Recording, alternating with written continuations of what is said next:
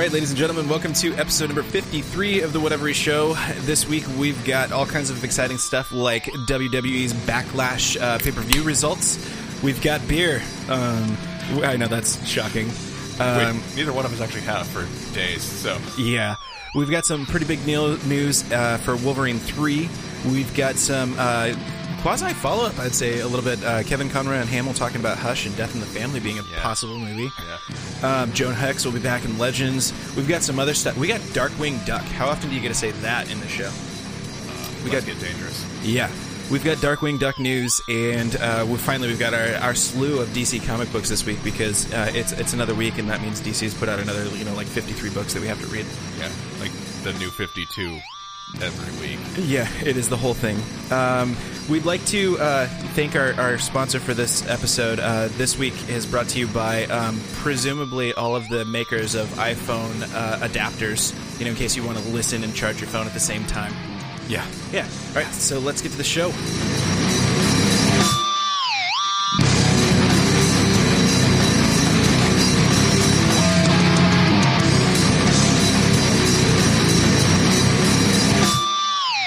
All right, man.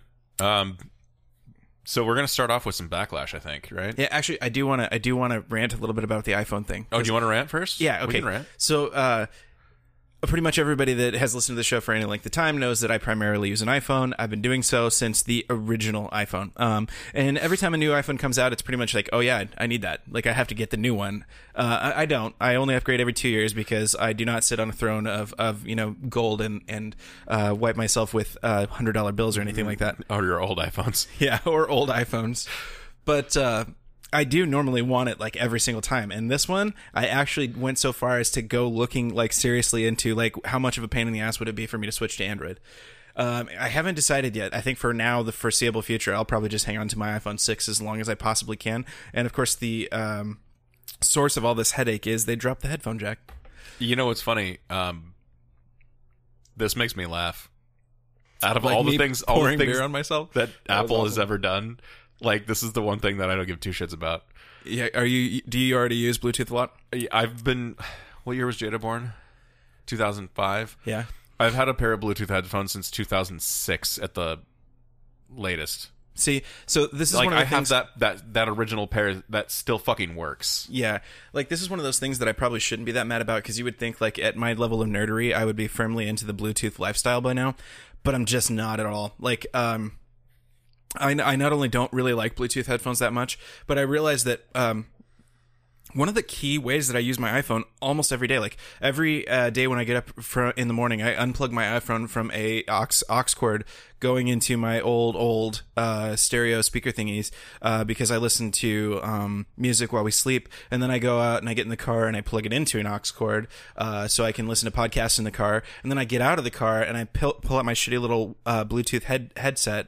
Uh, or not Bluetooth, but my shitty little, you know, white earphones, uh, iPhone earpods. What are the, whatever the fuck they're called? Earbuds. Yeah, this the same shitty ones that come with every They're, iPhone. they're only pods when you get the new iPhone. Yeah. and they, they you pay it under uh, what 160 no, bucks. I think I think they're whatever the the regular old white ones are called earpods now. are they? They were. I think they are, but anyway, I, um, Yeah. that changed at some point because for a long time they just you know called them headphones. Yeah. Um, so anyway, I plug those in, and I listen to that, and I you know unplug and replug those things in all day and night, and that's one of the reasons why I use them is because I don't care if they break. Like, uh, they they just go in my pocket. It's one of the like three things that I put in my pocket without fail every single day. Um, you know, the other day I was at work, so I had to listen to a webcast or a conference call or something like that. So I take those out of my pocket and I just plug them into whatever machine I'm in front of, and then repeat that process. You know, 35 times um, get home, set my iPhone on my desk. I have a you know my crappy little baby mixer. You know this this guy's little you know tiny child. Uh, I plug that. I have that mixer plugged in so I can keep listening to podcasts and have my um, computer going through my headphones at the same time. So I plug in a aux cord to that, and then um, you know repeat the whole process. Go to bed, plug it into the thing, listen there. You I know. you're tied down by cords, dude. I am. Um, see, like the thing is, for most of those use cases, it doesn't really matter. Like if I get into the like the other the other thing that I use my thing for all the time is um, I plug in my phone to charge and do um, navigation in the car all the time. Like that's my other main use case that is not really solved for me by anything that they announced. Like I, I guess I could go buy adapters for everything, which um, you know whatever. Uh, just it seems silly to me. Uh, that they dropped that port because I, I don't think I'm the only person that uses their phone this way. Here's here's the thing. Um, I use Bluetooth around the house anyway. Like I bought these specifically because I like to mow the lawn with headphones Yeah. and I can not worry about pulling my headphones out every time I have to try and start the mower or anything else.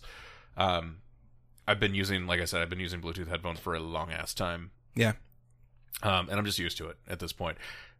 There are quality issues sometimes, although not as much lately. Especially like these are Gen Four Yeah. Bluetooth, and they're pretty fucking amazing. Okay. Uh,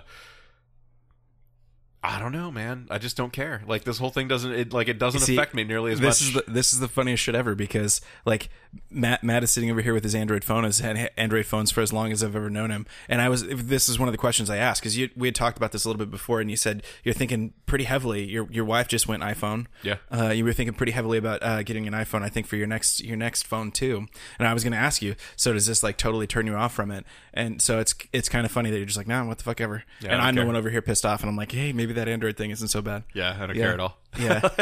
But uh, as somebody pointed out on Facebook today, when I, when I was, uh, I don't know, somebody, everybody knows I like the iPhone, so I, I of course automatically like I work for the fucking company. Um, people are posting on my page like talking about how shitty it is.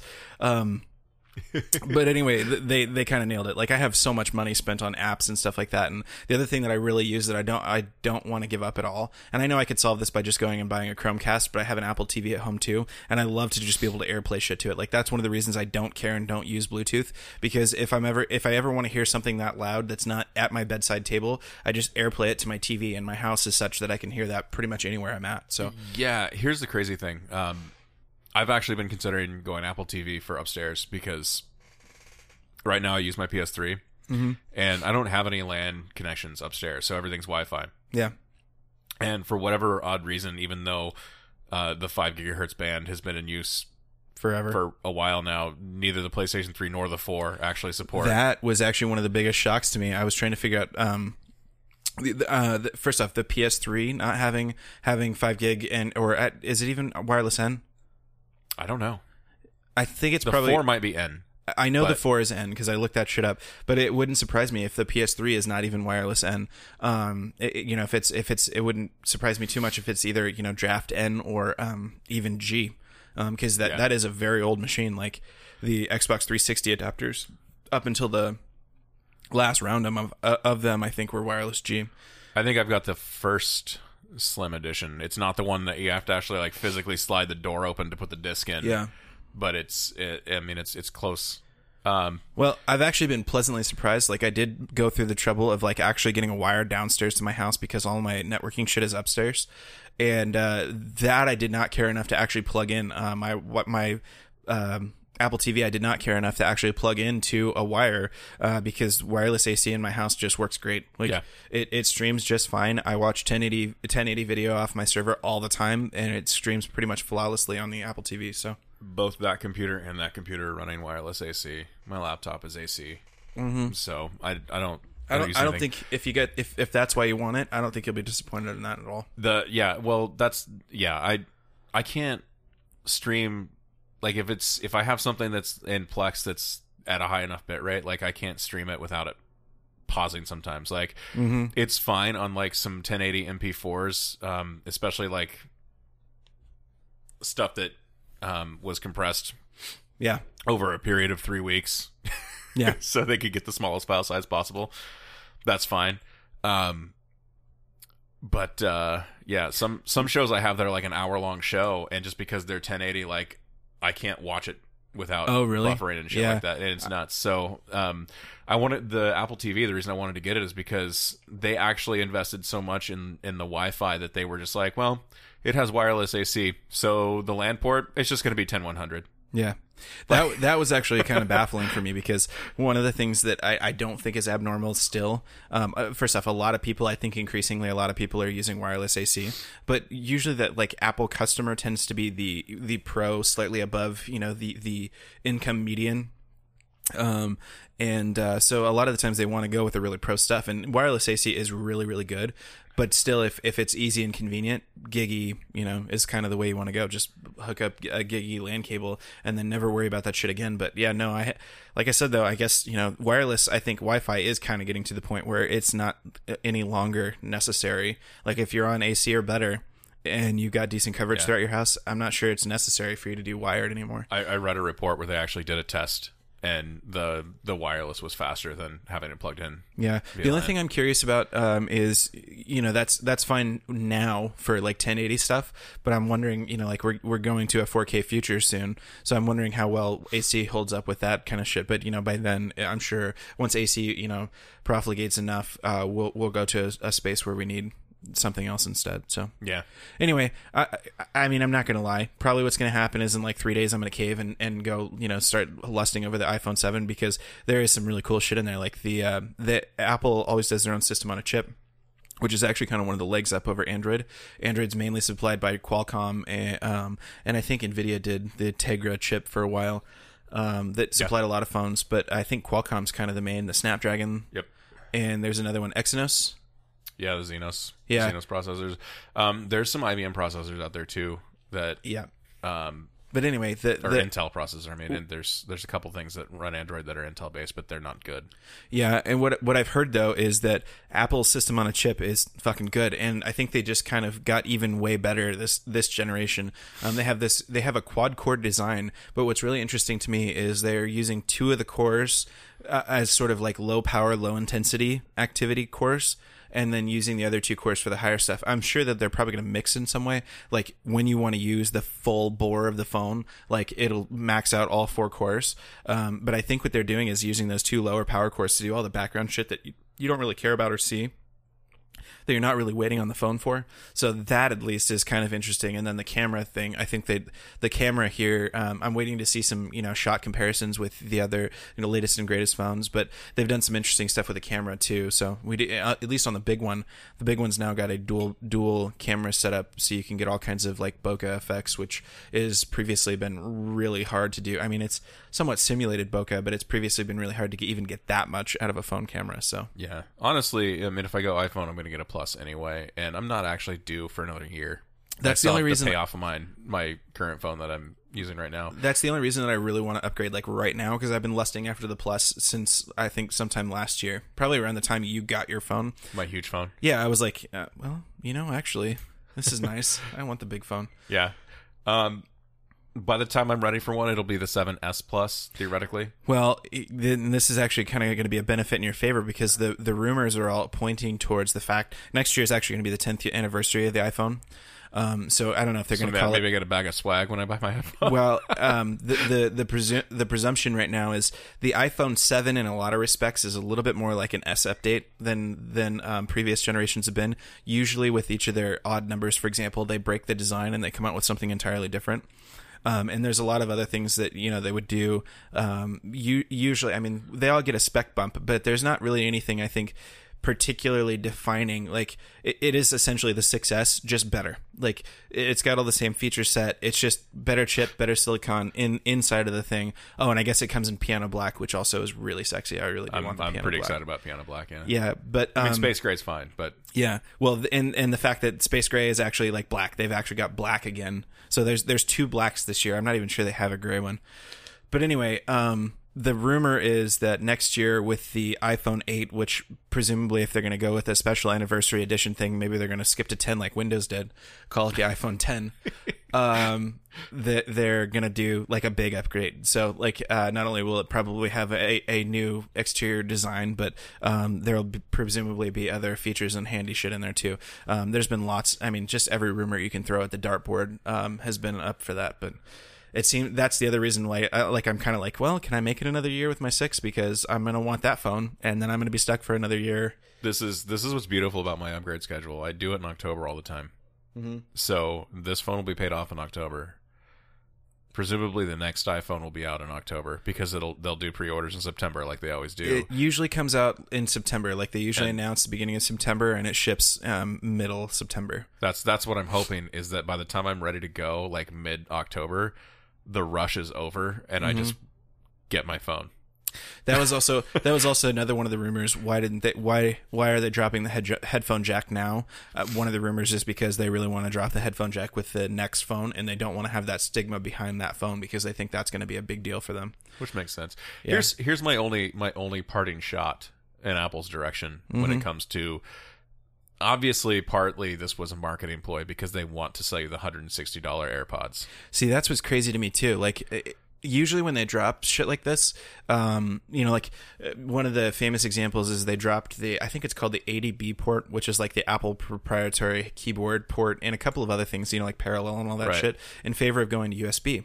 And there's a lot of whining, just like with uh, they dropped the 30 pin connector that used to come on the old iPods and iPhones and went to Lightning. There was Which a lot of whining about that because people have to get new shit, but the end of the day, those are fantastically better standards. They replace all of the features of their predecessors and are just better on top of that. Lightning is essentially mini Thunderbolt. Like, why would you complain about that? Well, not exactly because It's, I mean, it tops out. It, it first off, it, it it does a lot of the things that you could do with um, the 30 pin, uh, but there's a lot of practical features for customers too. Like it's reversible for one, it's much more robust for two, um, and it is a little faster. And they can you know do different things. You can get different accessories that you couldn't get with a 30 pin before. what I'm saying, the transfer rate too, when you're actually connected to a PC, is faster because of it. So Only slightly, because I think that's still stuck at like USB 2. In fact, that's one of the big criticisms they got with this update.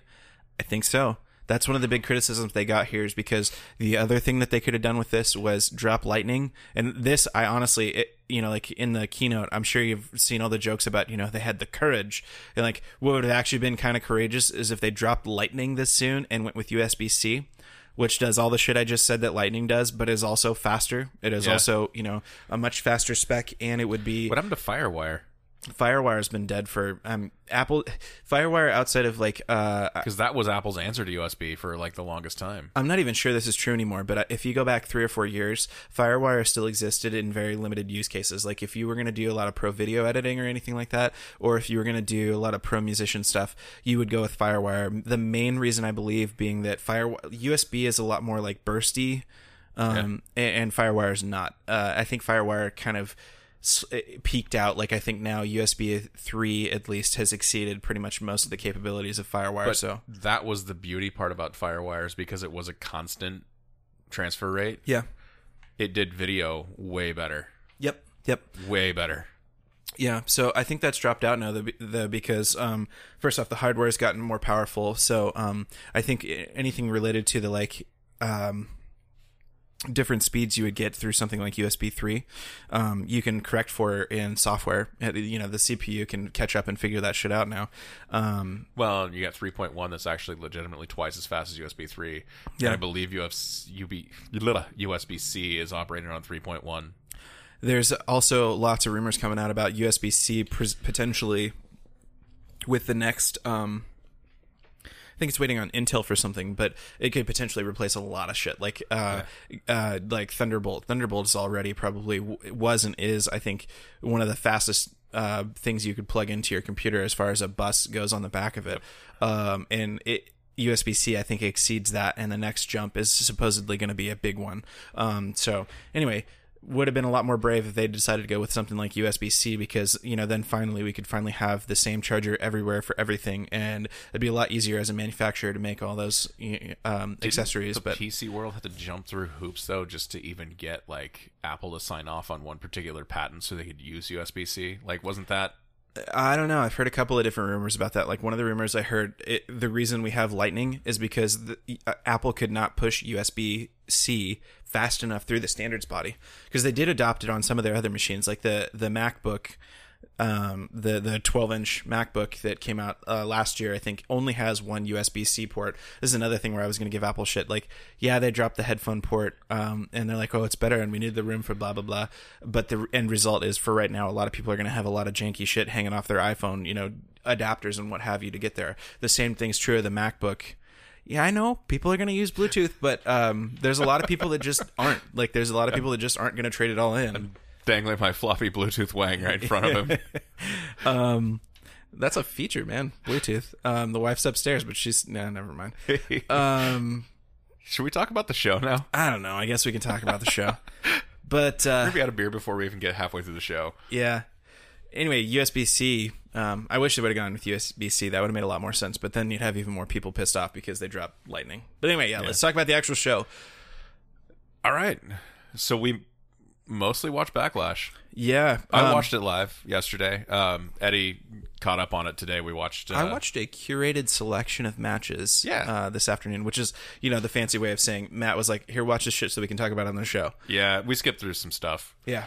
But Um, but I I did like what I see, and I think I am slowly getting back in it. Like I might I might start watching it more regularly. Yeah. Of course, I don't have cable though, and that that that news that uh, the network doesn't get Raw or SmackDown for thirty days really uh, put put a I've always got him on my DVR though. ice pack in my pants there. Yeah. Oh, there you go. Yeah. Do make that the pre-show ritual. Yeah. All right. Um. All right. So this was uh, WWE's Backlash. It is the first uh, SmackDown only pay per view since the brand split in July. Mm-hmm. and uh, essentially what they've gone to is a two pay per view per month schedule, um, except for the months where they have the big events, uh, SummerSlam being one of them, um, Survivor Series in November being another one, the Royal Rumble in January, and then in uh, either early April or super late March, WrestleMania, obviously. Yeah. Um, so there'll be a moratorium on individual brand pay per views during those months in favor of big giant pay per views Mm-hmm. during that time. This was actually kind of a cool pay per view. Um, number one, it clocked in, I think, two hours forty five minutes, Mm-hmm. not six hours. I do think that's actually kind of the way to go. I think a six-hour pay-per-view made a lot more sense in the days where you spent like sixty bucks and made a day of it. Um, but I think when you're, I think probably soon, if not already, the primary method for getting pay-per-views is by a subscription to the network. So yeah, there was an hour pre show to this. So I mean, if you watch the hour pre show with the one match that was on that pre show, then you're invested in almost four hours by the end of the day. Yeah. Um, SummerSlam though had a two hour long pre show when I think there was three featured matches on it, and then a four hour plus show. Then Yeah. on top of that, so It, it it's it's pretty hardcore. yeah, Like, it made it really hard to care about some of the matches by the time you got to them because you're like, Jesus Christ, I've been watching this all day. yeah. Uh, this was cool though. I Um, mean, by that time, everybody's already drunk, and yeah. Yeah. Oh yeah. There was a lot of firsts during this pay per view. Um, SmackDown uh, going into this pay per view did not have a women's champion. They also did not have tag team champions. So um, both of those were decided um, during this pay per view. And the way they did it for the women's title, since there's essentially six women on the roster, Mm-hmm. they did a six pack challenge to determine the first uh, the first champion, and it was an elimination style. So it wasn't first pinfall wins it. It was you go until there's only two people left, and then that one that one ends it. So this was actually a really good match. There was one botch kind of in the Yeah. middle of it. That was really funny. Uh, Matt texted me because I was told I told him I was I just started watching the match, and he's like, "Look out for that botch." And I think it, was it Natalya and uh, Naomi. Naomi. Was it which one's the one that uh, Naomi is in green? Yeah, Yeah. Okay, that's right. So uh, with the booty. yeah, it was kind of funny because he told me to watch out for it, and I was like, I don't know if I'm even going to catch it, you know, because I haven't watched wrestling for a long time, and I thought it was going to be something like a little bit small, but then when I saw it, I was like, oh yeah, nope, that's it. Yeah.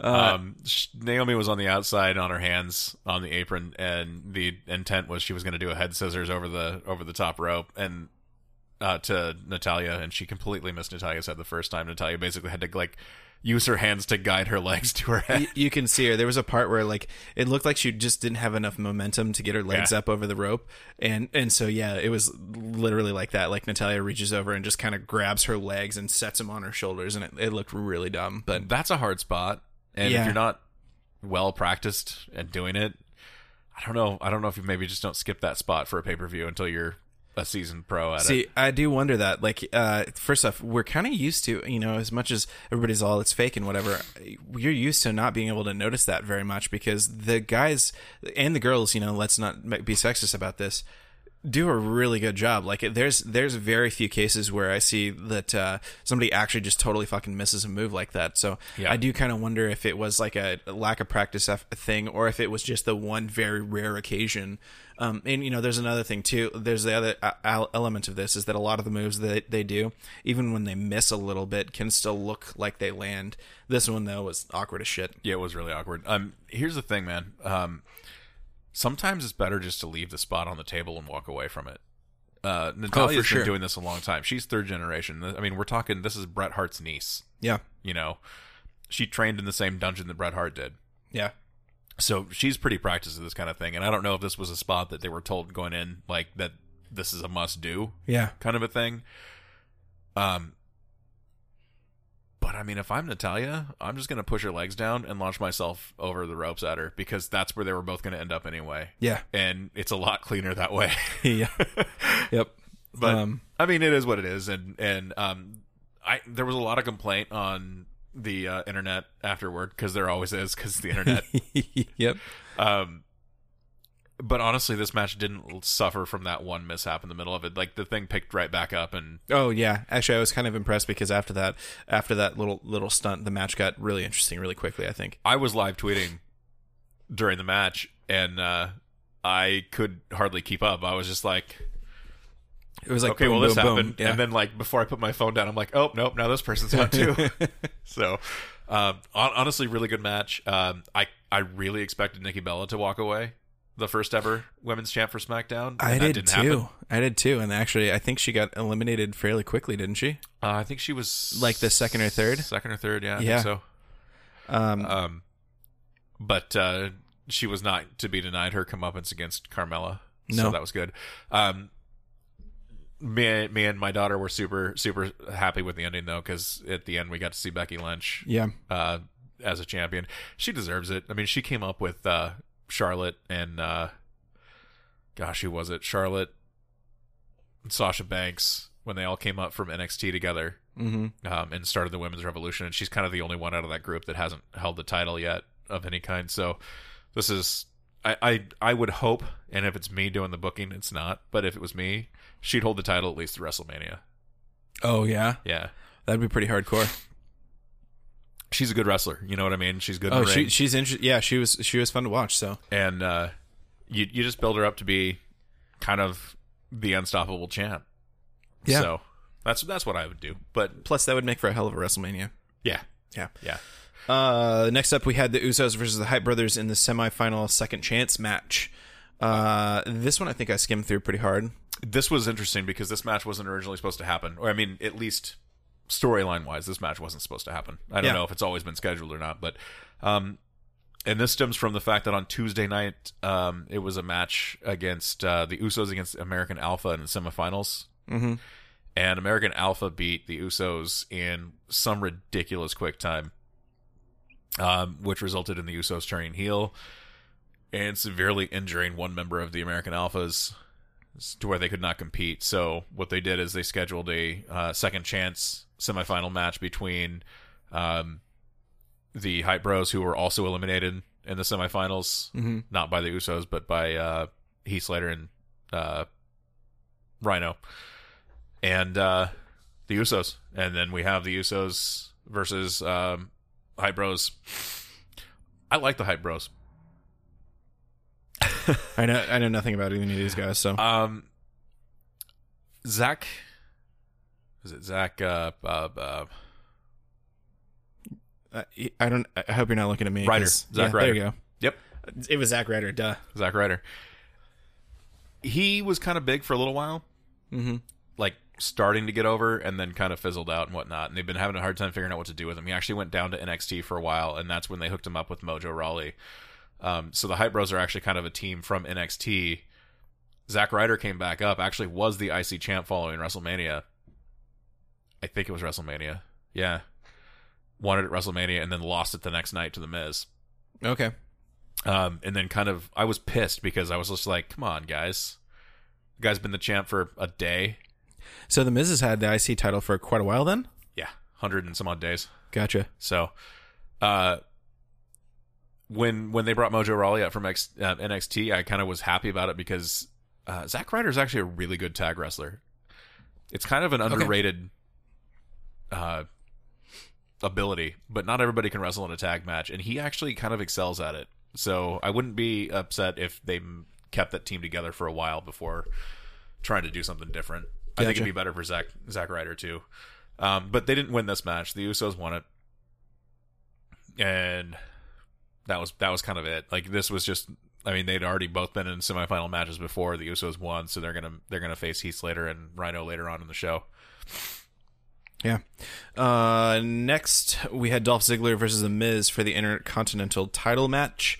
Uh, this one I did watch actually, Yeah, and you caught quite a bit of this one. yeah, this was pretty good. Um, first off, uh, Ziggler, you know, we were talking about this during the thing, and you pointed out that Ziggler really does a good job selling, um, which you could totally see. Uh, so it was really interesting watching him wrestle, and it's funny to me because every time I look at the Miz, I still see the guy from uh, Road Rules. Um, so it's kind of funny because now he's transitioning in my mind to an actual wrestler, you know, which uh, is saying something because that's kind of a hard, hard thing to break. Obviously, I'm way behind the game because I think the Miz has been kind of a big deal for a while now. Yeah, he's actually been the world champ before, but Yeah. um, this is actually kind of an interesting time for you to start picking up and, and watching the Miz because he's actually going through a transition himself. Mm-hmm. Um, he got called out a couple weeks ago by SmackDown general manager uh, Daniel Bryan for being uh, wrestling like a coward Okay. for not wanting to get hurt in the ring and whatnot.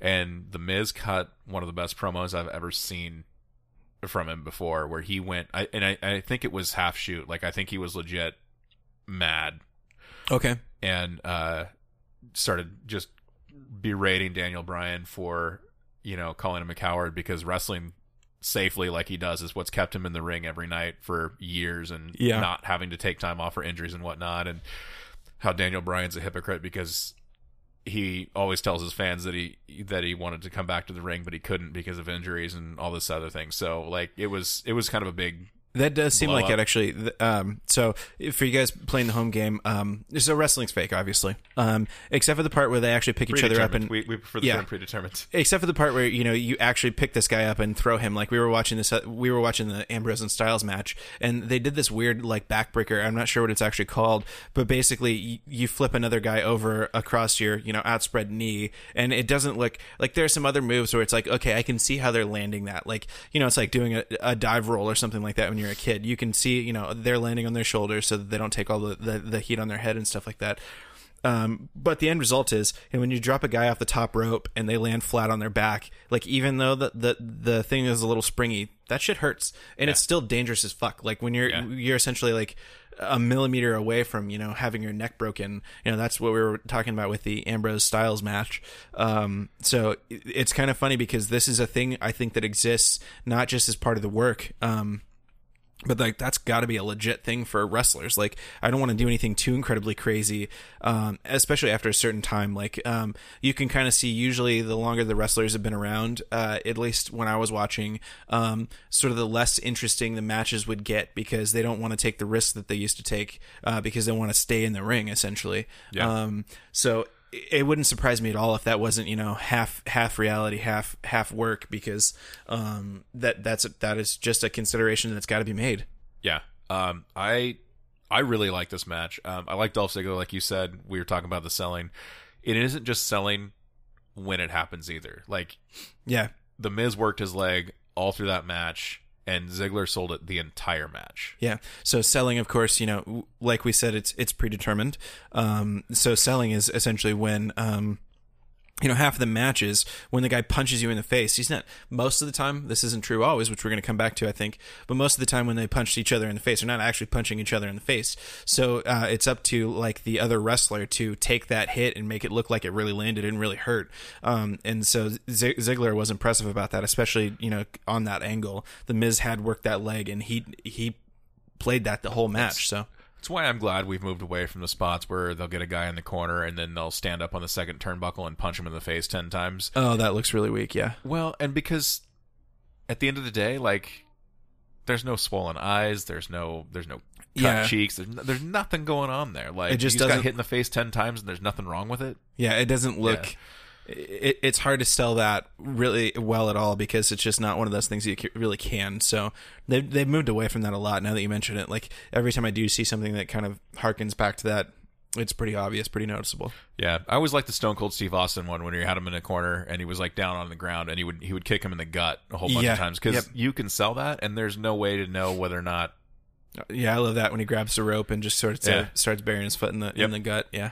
Oh yeah. So anyway, this was a good match. Um, we we really liked it. I think I can speak for both of us on that one. Sure. Um, and it ended with the Miz retaining his title. Uh, with uh, assistance from his lovely wife, Yep. who sprayed Dolph Ziggler in the face with something. It, it must have been like knockout gas because it wasn't like he was acting like he got pepper sprayed. It looked like he just, I'm gonna go down and go to sleep now. Yeah. I don't know what it was. Um, I'm sure she'll talk about it on the next show. this was hard for me though because Dolph Ziggler had been going into this match with the whole intent of like, if I can't win a big one, maybe I need to rethink some things and this, that, and the other thing. Obviously, he didn't win this. Not that it was his fault because he was about to win it when Yeah. when Maryse did her thing and whatnot. So, um, but the Miz is one of those guys that I would like to see if he maintains the intensity that he had during this match and he starts. That's what's really going to bring prestige back to the Intercontinental title. Is he was fighting like everything to keep that title, Yeah. uh, and was really intense about it. And that's what I want to see because that that IC belt used to mean so much, and over the last several years, it just It's just kind it's of just a, another title. yeah. It's just one of those things that they do to keep the things going until you can get to the main title events. Yeah, Yeah.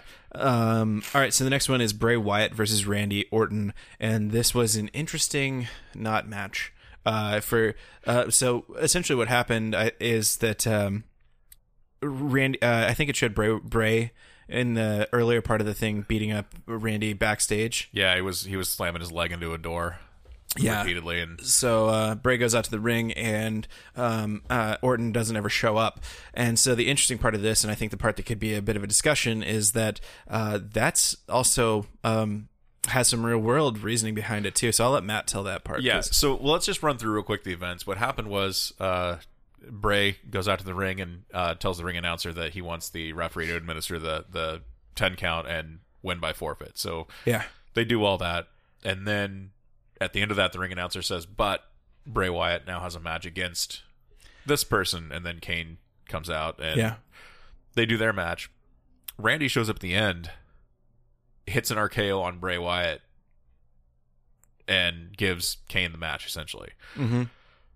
That's not really that important. Um, no, Bray has lost about every pay per view match that he's had in the last several several months, um, and I was kind of getting pissed off about it. But then I keep thinking to myself, he's losing these matches, but at the same time, like he still gets booked on pay per views pretty Yeah. regularly.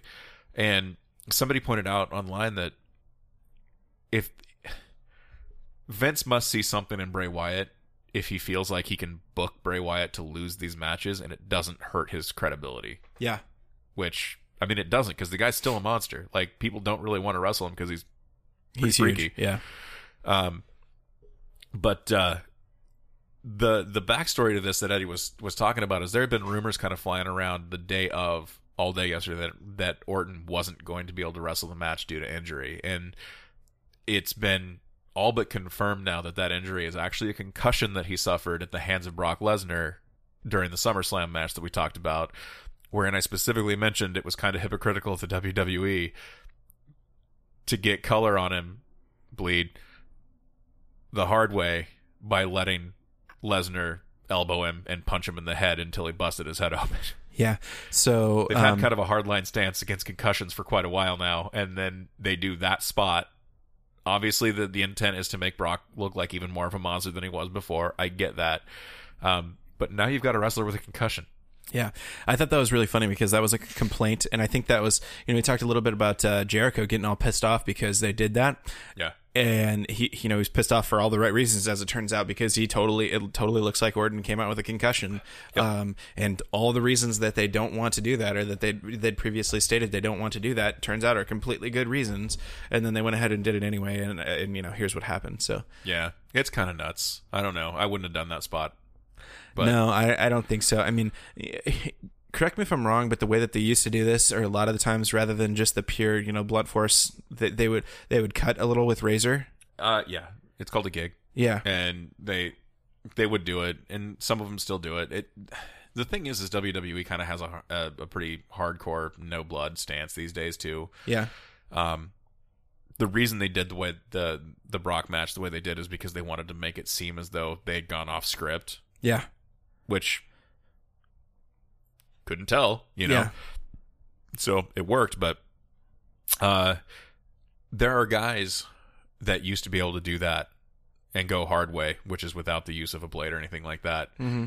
with one or two knocks and there'd be blood, and the and head wounds bleed anyway, yeah, so it's not that big of a deal. Um, Brock though, Brock really laid it into him Yep. quite a bit to get there. So Yeah. So um, I imagine that this internally is a, is a kind of a dividing line for a lot of wrestlers, like um, because obviously there's good reasons why you don't want to go hardline like that, like that, and uh, I think this kind of shows it. So not sure, not sure Orton would want to agree to doing that again. Orton actually specifically stated he will not That's do it. that again. Like Yeah. that's it. Number one, he wasn't expecting it to take that many Hits to- anyway. yeah, So yeah. yeah, Um. Anyway, so uh, yeah, super interesting. I thought uh, from that standpoint. So Yeah. Um. But you know, we got a decent match out of it, and then obviously Orton came out and delivered the RKO. So presumably he's under some sort of small medical clearance. You know. yeah. I mean, I'm sure like he hit a spot, but I mean, he's not going to be out there taking bumps. Yeah. So Can't can't you know like we said you- you're still getting dropped on your your head a lot of the times for most of the match. So Yeah. not something you want to do if you just suffered a concussion. yeah, exactly. Um, Heath Slater and Rhino. yeah, Heath Slater and Rhino. So this is um against the Usos for the tag titles, the first ever SmackDown uh tag titles. I actually enjoyed this match quite a bit. Uh, the Usos controlled it most of the match. Uh, Heath Slater was uh, had a hard time getting to the corner to get Rhino in. Yeah. Uh, Rhino came in, uh, got double teamed by the Usos pretty quick, and Heath Slater had to tag back in uh, pretty quick after he tagged out the first time. Like he was still kind of beat up, but got some momentum uh, going. Uh, this match actually wasn't quite as long as I, I thought it was going to be. Mhm. Uh, but the end of it, the ending sequence actually worked out really well. It's a bunch of guys in and out of the ring. Um, Rhino actually came in, hit the gore um, Yeah. on one of the Usos.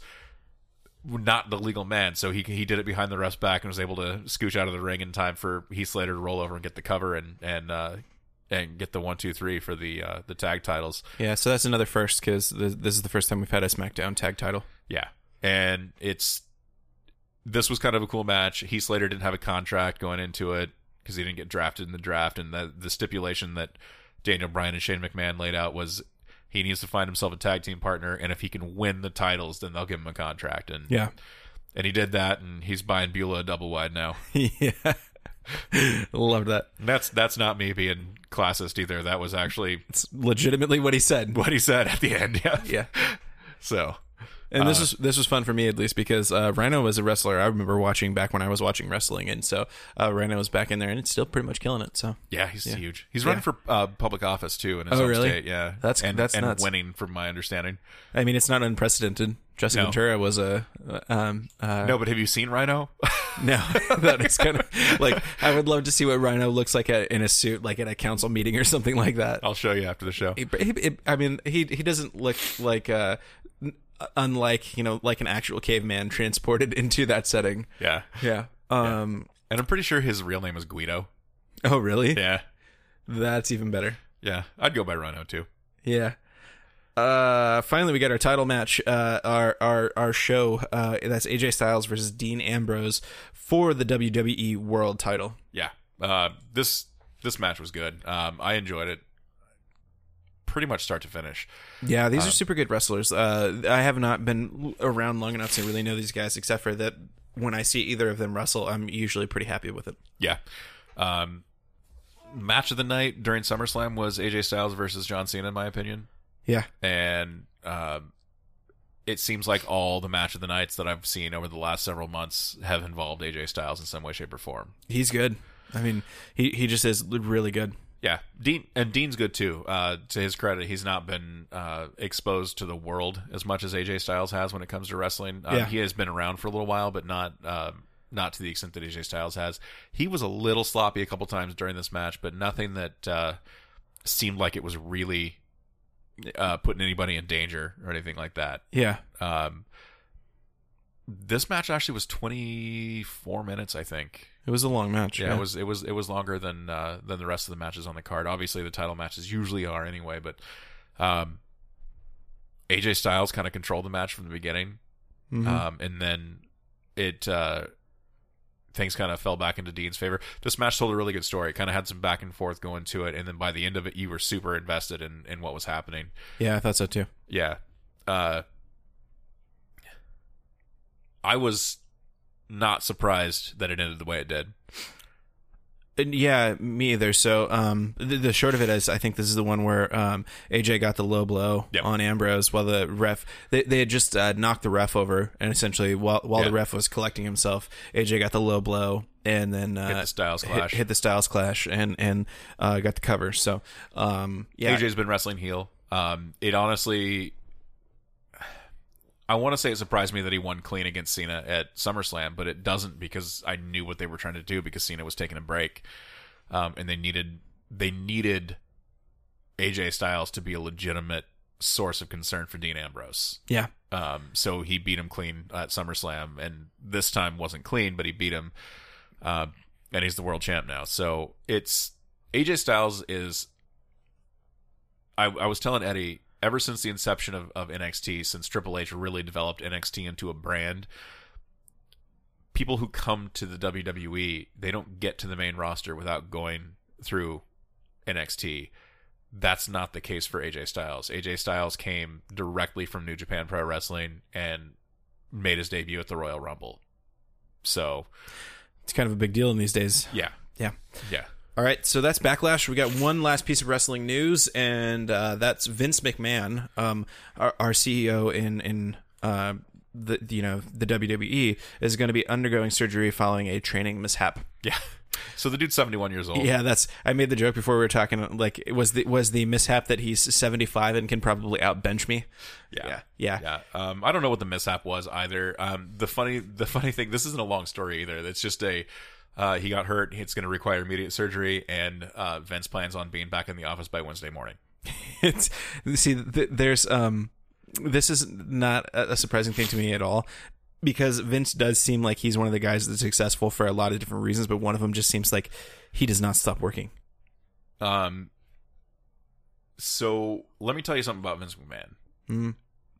Vince McMahon does not sneeze okay because sneezing sign of weakness? Is well it's a sign of lack of control. Like if you can't control yourself then how can you control a boardroom? That's amazing.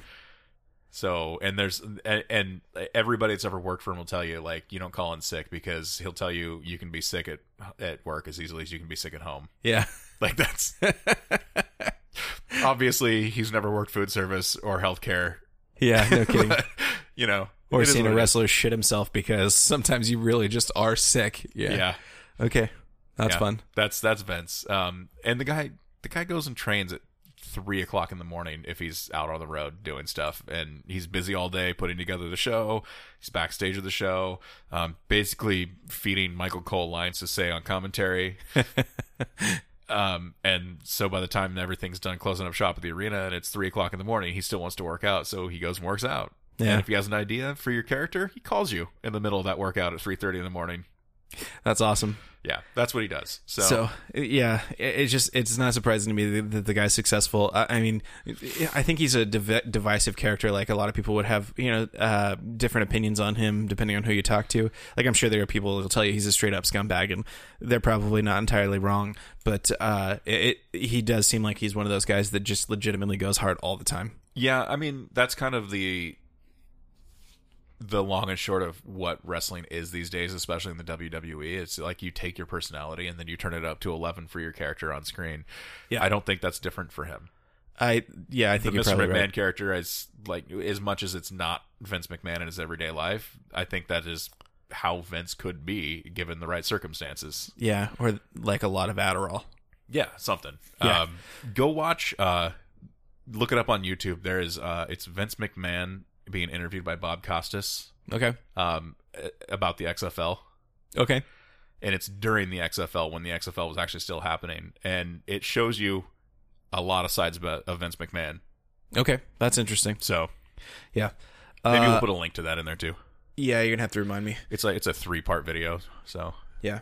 So we will be back in just a moment with some Marvel and some fresh beers. yay. So let's talk Marvel. Um, big news this week: uh, Mister Sinister, one of the bigger X Men villains of all time, I think, is coming and will be featured in Wolverine three, which we kind of know a little bit because we did get that tease towards the end of Apocalypse. I think that was a, a stinger actually after the credits. It was it was the mid credit stinger of Yeah. the cleanup of the Weapon X facility by the Essex Corp, and of course Essex is the surname of uh, Sinister of his alter ego anyway. Yeah. So, yeah, uh, not much in this article. Just saying, hey, this is what's going to happen, um, which I'm I'm excited about because I want to see how he's portrayed on screen.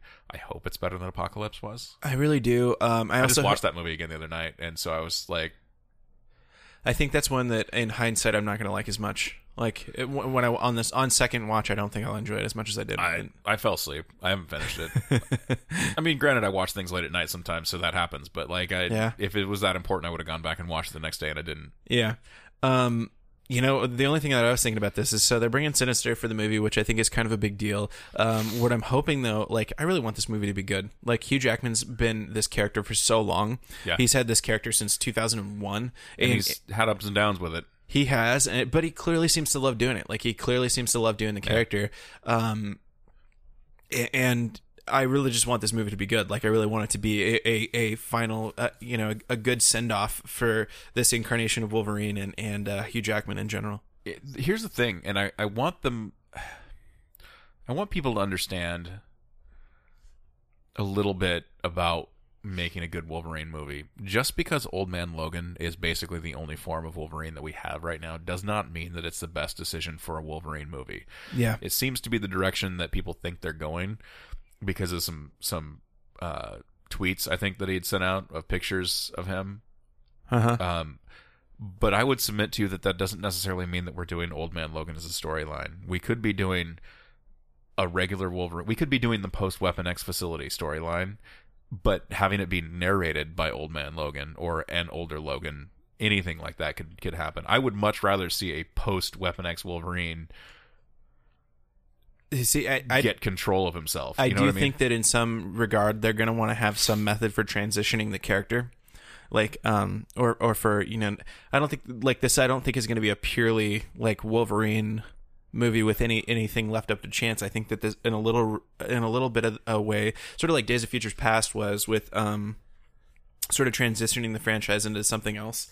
Um, I think that they're probably going to do this a little bit with Wolverine three, so you know we can get more storyline out of the Wolverine character. We'll get Laura but just Kinney. not with. Uh, We'll Hugh get Laura Jackman. Kinney, and Yeah. it'll be X twenty three Wolverine, um, which I don't mind because I like that character quite a bit. yeah, um, depending on who they get to play her and all that other kind of stuff. See, and here's the thing though, and this is where Fox consistently falls short is they walked away from that franchise after X three and after X Men um, Origins Wolverine. They kind of walked away for a long time. It was quite a while before we got First Class, and then it had none of the original cast in it. yeah, People were like, "Wow, that was a good movie." yep, You know, it wasn't stellar. It wasn't the best movie anybody'd seen, but like as far as the X Men movies go, it was a good movie. And yeah. I think part of that is because it followed up from uh, Wolverine Origins, which, gosh, anything would have been. yeah, And X three, X three, it too was a train Well, wreck. Like and that is definitely a low point for the franchise. the casting of James McAvoy as uh, Professor X and um uh, uh Yeah. Fassbender as Magneto like fucking brilliant. I Nicholas Hoult as Beast was awesome. I didn't Like, know how I was going to feel about that going into it, but like now, yeah, totally. The only thing I don't like about it is he's supposed to be like this like World War II era Jew and can't drop the Scottish accent. That is a little funny, yeah. but uh, I mean, whatever. It's fine. Um, y- yeah. The only thing, the only thing I don't like about this actually is uh, Patrick Stewart is literally the perfect Professor X. But Yeah. uh, um, I thought this was a. It's not distracting. Like this is a suitable way to do the character and, and get another actor to do the character. So Well, and that was fine. And then Days of Future Past, right? yeah. Best X Men movie to date, in my opinion. A lot of people like X two. No, I'll give you that. Mine is mine is Days of Future Past because it did so much for the franchise. It Yep. brought credibility back and took it in a whole new direction. And then and then we got Apocalypse. And I'm just like, come on, guys, Definitely a You low had point. something going. Yeah, definitely a low point. Um, So I know, I just I want this for Hugh Jackman's sake. I want this movie to succeed because I I, I think he wants it to go out on a good note, and I think he deserves it to go out on a good note. I do too. I, I definitely don't want to look back at that one and just being like like Wolverine Origins. Like, Yeah. the, probably one of the worst movies in the franchise. You know, and, and probably with one of the guys that cares the most about it. You know, here's the thing though, and I can say this now because we got something good out of it. It introduces us to Ryan Reynolds as as Deadpool. yes, thank you for that. Um, I also didn't hate. Uh, um, I can't remember his name because it's one of those kooky rap names. Uh, the the ghost guy, whatever. Uh, yeah, I can't either. Ja Rule. No, it wasn't Ja Rule. Why am I thinking Ja Rule? okay, I'm Um, gonna have to look this up. and it's 'cause- entirely wrong too. I know who you're talking about, and I and I knew that was wrong even saying it, but that's what I do. I say the wrong names on the show. Um, gosh, uh, you know the the other thing too I didn't mind was the cameo that they had from um, the the the, the Creole guy. What's his fucking name? Gambit. Yeah, Gambit. I actually didn't hate that guy as Gambit. Yeah, I didn't either. Um, but Oh. you know, I'm kind of looking forward to uh, the possibility of getting um, what's that dude's name? Channing Tatum. Channing Tatum. You're bad with names tonight. No, I've just completely forgotten who anybody is called. Uh, but yeah, I don't know what else there is to say about this movie. Just make it be good. Make it be good. Somebody get get uh, Kevin Feige to come over for a few minutes and, and just fact check your shit a little because it seems to be like that's what's missing in the Sony and the Fox world is like some somebody actually doing a little of the behind the scenes storytelling. It was Will I Am. Oh, okay, I was close. I And- wa- I was not close. And I honestly, close. honestly, my favorite piece of that movie wasn't um, any of the guys that we've talked about. It was Liev Schreiber as Sabretooth. Oh yeah, Liev Schreiber is is a perfect Sabretooth. I Yeah. will give you that one too. I wouldn't hate it if he came back and did Sabretooth again. Nope, they could keep him. Yeah. Yeah. That was that was that was excellent. All right, Um, so anyway, yeah, that's our Marvel news. DC news. We've got a lot of exciting stuff. Um, so we we talked about the Killing Joke, I think, a while ago on the show, and one of the big things we talked about was that Kevin ha- Conroy and Mark Hamill uh, were back to do the voices of uh, Batman and the Joker, A lot respectively. of backlash after the Killing Joke. I did. It did. It took it in the shorts a little. A lot of people did not like the Barbara angle. Yeah, I didn't hate it. I mean, I I didn't. didn't. I didn't I hate didn't think I- it was necessary They- necessarily, but I, I'm a fanboy. But I mean, I think if you're looking at it from a perspective of you don't know who these characters are that well, well, I think the the part that people hate that that I think we kind of agreed with them on was they didn't need to. well, he didn't it. need to fuck her. Yeah, Yeah, like that. was- That that was weird. I remember. I'm pretty even- sure Dick was fucking her at the same time period in the comic Yeah. books. So I mean, even that was- even watching that movie when that happened, I was like, "What?" yeah, it was a little weird. But that I was mean, that was weird. So, uh, but yeah, the movie the movie did take a lot of backlash. But anyway, um, it must have done pretty well because uh, Kevin Conroy and Mark Hamill are now teasing Hush and Death in the Family. Um, no, I'm gonna have to go read Hush because I that's one of the Batman stories that I actually haven't read. oh, Hush is good. I think you'll like Hush. Yeah. Um, Death in the Family though I did read for sure. Oh yeah, yeah. Death, Death in the Family, I think, is a New Fifty Two story, isn't it? No, that's Death of the Family. Oh, Death in the right, Family right, right. is when That's Robin. is that Jason Todd? that's when Jason Todd died. Yeah. yeah. Okay. Which for those of you listening at home that may not know, we've talked about it before, but just in case it's your first show, Spoilers for an event that happened 25 years ago. um, DC introduced the character Jason Todd shortly after Nightwing. Um, well, after Dick Grayson left um, to go be Nightwing and stop being Robin. Yep. Um, and they were just like, we need a Robin, and so they told the writers like, they're like, do we want an Asian Robin? Do we want a black Robin? They're like, nope, white kid in tights. We just need a Robin. We just Yep. need the same Robin. Yep. And so, um, what they did is they brought in the character Jason Todd. Only Jason Todd was kind of uh, whiny and snivelly and uh, uh, a shit. Jason Todd was a shit. Um, yeah, you're not wrong. Did not get over with the fans um, at all. He was Robin, um, but he was a Robin that only got brought into the fold because Batman caught him trying to steal the hubcaps off of the Batmobile, yeah. and uh, universally disliked. And so they knew they were going to get rid of the character somehow. And um, I believe it was Denny O'Neil, actually, uh, who wrote some of the better Batman stories that you'll ever read in your life. Um, and coincidentally, he also wrote the Speedy was a junkie storyline from Green Lantern, Green Arrow. So, Okay, gotcha. uh, he kind of was spitballing with the idea with a couple other guys, and they came to the decision that they would do um, a uh, a phone in. Like you call and you press one if you want Jason Todd to stick around, and you press two if you want him dead. They Yeah. couldn't say dead, but Yeah. they alluded to the fact. Um, and I believe it was a two percent margin.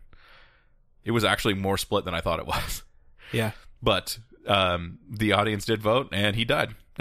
Yeah, at the hands of the Joker and And, crowbar. yeah, It- It's one of the more gruesome moments I think in Batman history, and I think also something that I'm kind of glad they did because it is really sort one of the defining moments. Like, it, there's a lot of defining moments for the Cape Crusader, uh, but this is, I think, is definitely one of them. well, and it and it served as fodder for later on because, as we know, they brought Jason Todd back later on, The as, Red Hood. as the Red Hood, and some of the more interesting stories. Um, Far better use of the character. yeah, I, I like the character. I'm actually, um, we've we've read a couple of the Red Hood books. Uh, yeah, and they've been good. they've been pretty good. Yeah, Yeah. So Um, I'm excited at the pos- at the prospect of that because I think they and honestly they don't have to build in um, a a 20 minute pre-build, so to speak. They did this story a little bit in Under the Red Hood, the animated property uh, DC did a few years back, and uh, the illusion there was uh, enough to make if you like this story, uh, like you probably are salivating over ba- based on what they've already given us. So and, and if you do an extra 20 minutes, maybe do just a small recap of his origin as Robin and how he met Bruce Wayne and all that kind See, of stuff. I, I do think that's what it, it should be. It should be a little bit of like a Jason Todd, Jason Todd centric storyline. You know, in the way that it, it started off, the Killing Joke. Like that is one of the things that's a little messed up about the Killing Joke. I think is that they made it a little bit of a Barbara Gordon vehicle, uh, which it really didn't need to be. well, they had to make her important though. Yeah, they did. Um, I just They think didn't have to do it the way they did, but they did have to make her important somehow. I think because because that's what they were trying to do, they they, they went a little too far in that direction. Like in the first half of the movie is is a little bit disparate from the rest rest of the movie, and it does kind of lose the message a little bit. I would so- agree with that. I'm, I'm not going to hate it though. Like, you know what I mean? Like that's No, no, no, no, definitely not. I definitely enjoyed it. Could it have done been done better? Certainly, um, but it's it's far from like the you know like uh, movies that I will never watch again because they're so bad. Yeah. So, anyway, Hush and Death in the Family would be amazing. Um, Yeah. Those are two big stories, and I only like I love what this is doing as as a potential because there's lots of other cool Batman stories like that that they they could do. yeah. Um, next up, uh, Billy Crudup will be Barry's father in the DCU Flash movie. That's Doctor Manhattan, and if you don't know him by his Right. regular name, It's not stated yet whether or not his giant blue dong will be returning. he is also the guy that left uh, Mary Louise Parker for Claire Danes when she was seven months pregnant Wow. with his kid. Yeah, Dick move. pretty fucked up, huh? Yeah. But I mean, Claire Danes is hot, but so is Mary Louise Parker, so I don't know. Mary Louise Parker's like fifty, and I think probably hotter than Claire Danes. It, I mean, that, that they're even considered in the same, you know, breath is, is a, a testament to what a specimen Mary Louise Parker is. Like, if you watch Weeds, you can see her boobs. I'm just saying. It seems to me, though, from fans of Weeds, uh, that is basically its largest redeeming quality because it goes downhill pretty fast. If I I understand, actually liked it. I liked really? the whole thing. Yeah. We watched. It, um, it, it okay, so it doesn't leave. It doesn't end where it started for sure. Like it goes pretty far from where it starts. But I don't think it's bad. I liked. I, I liked it. I liked. I liked her character and everything we, else. We watched the first bit of it, and it was an interesting concept, but it wasn't enough to keep me engaged long enough to watch the rest of it. So you'd probably like the second half better because it actually is more compelling, Oh, okay, that's interesting. especially when it comes to the kid. Yeah, but I, I'd heard mostly that like it, it, it goes off the rails pretty far, and, it, and that's not a compliment. It, it it goes off the rails, but not, I don't think it goes off the rails in a necessarily a bad way. Casey and I watched the whole thing together, so Yeah.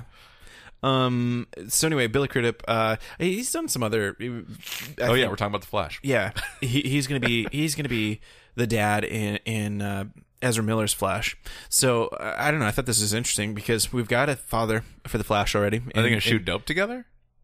I maybe Because I mean, it'll be like, "Hey, man, it's the multiverse," and then Billy Crudup will come and be like, "Yeah, yeah, you know, back in my day, it was the multiverse too. Now pass that joint." Yeah, yeah, I got a big blue dick. yeah.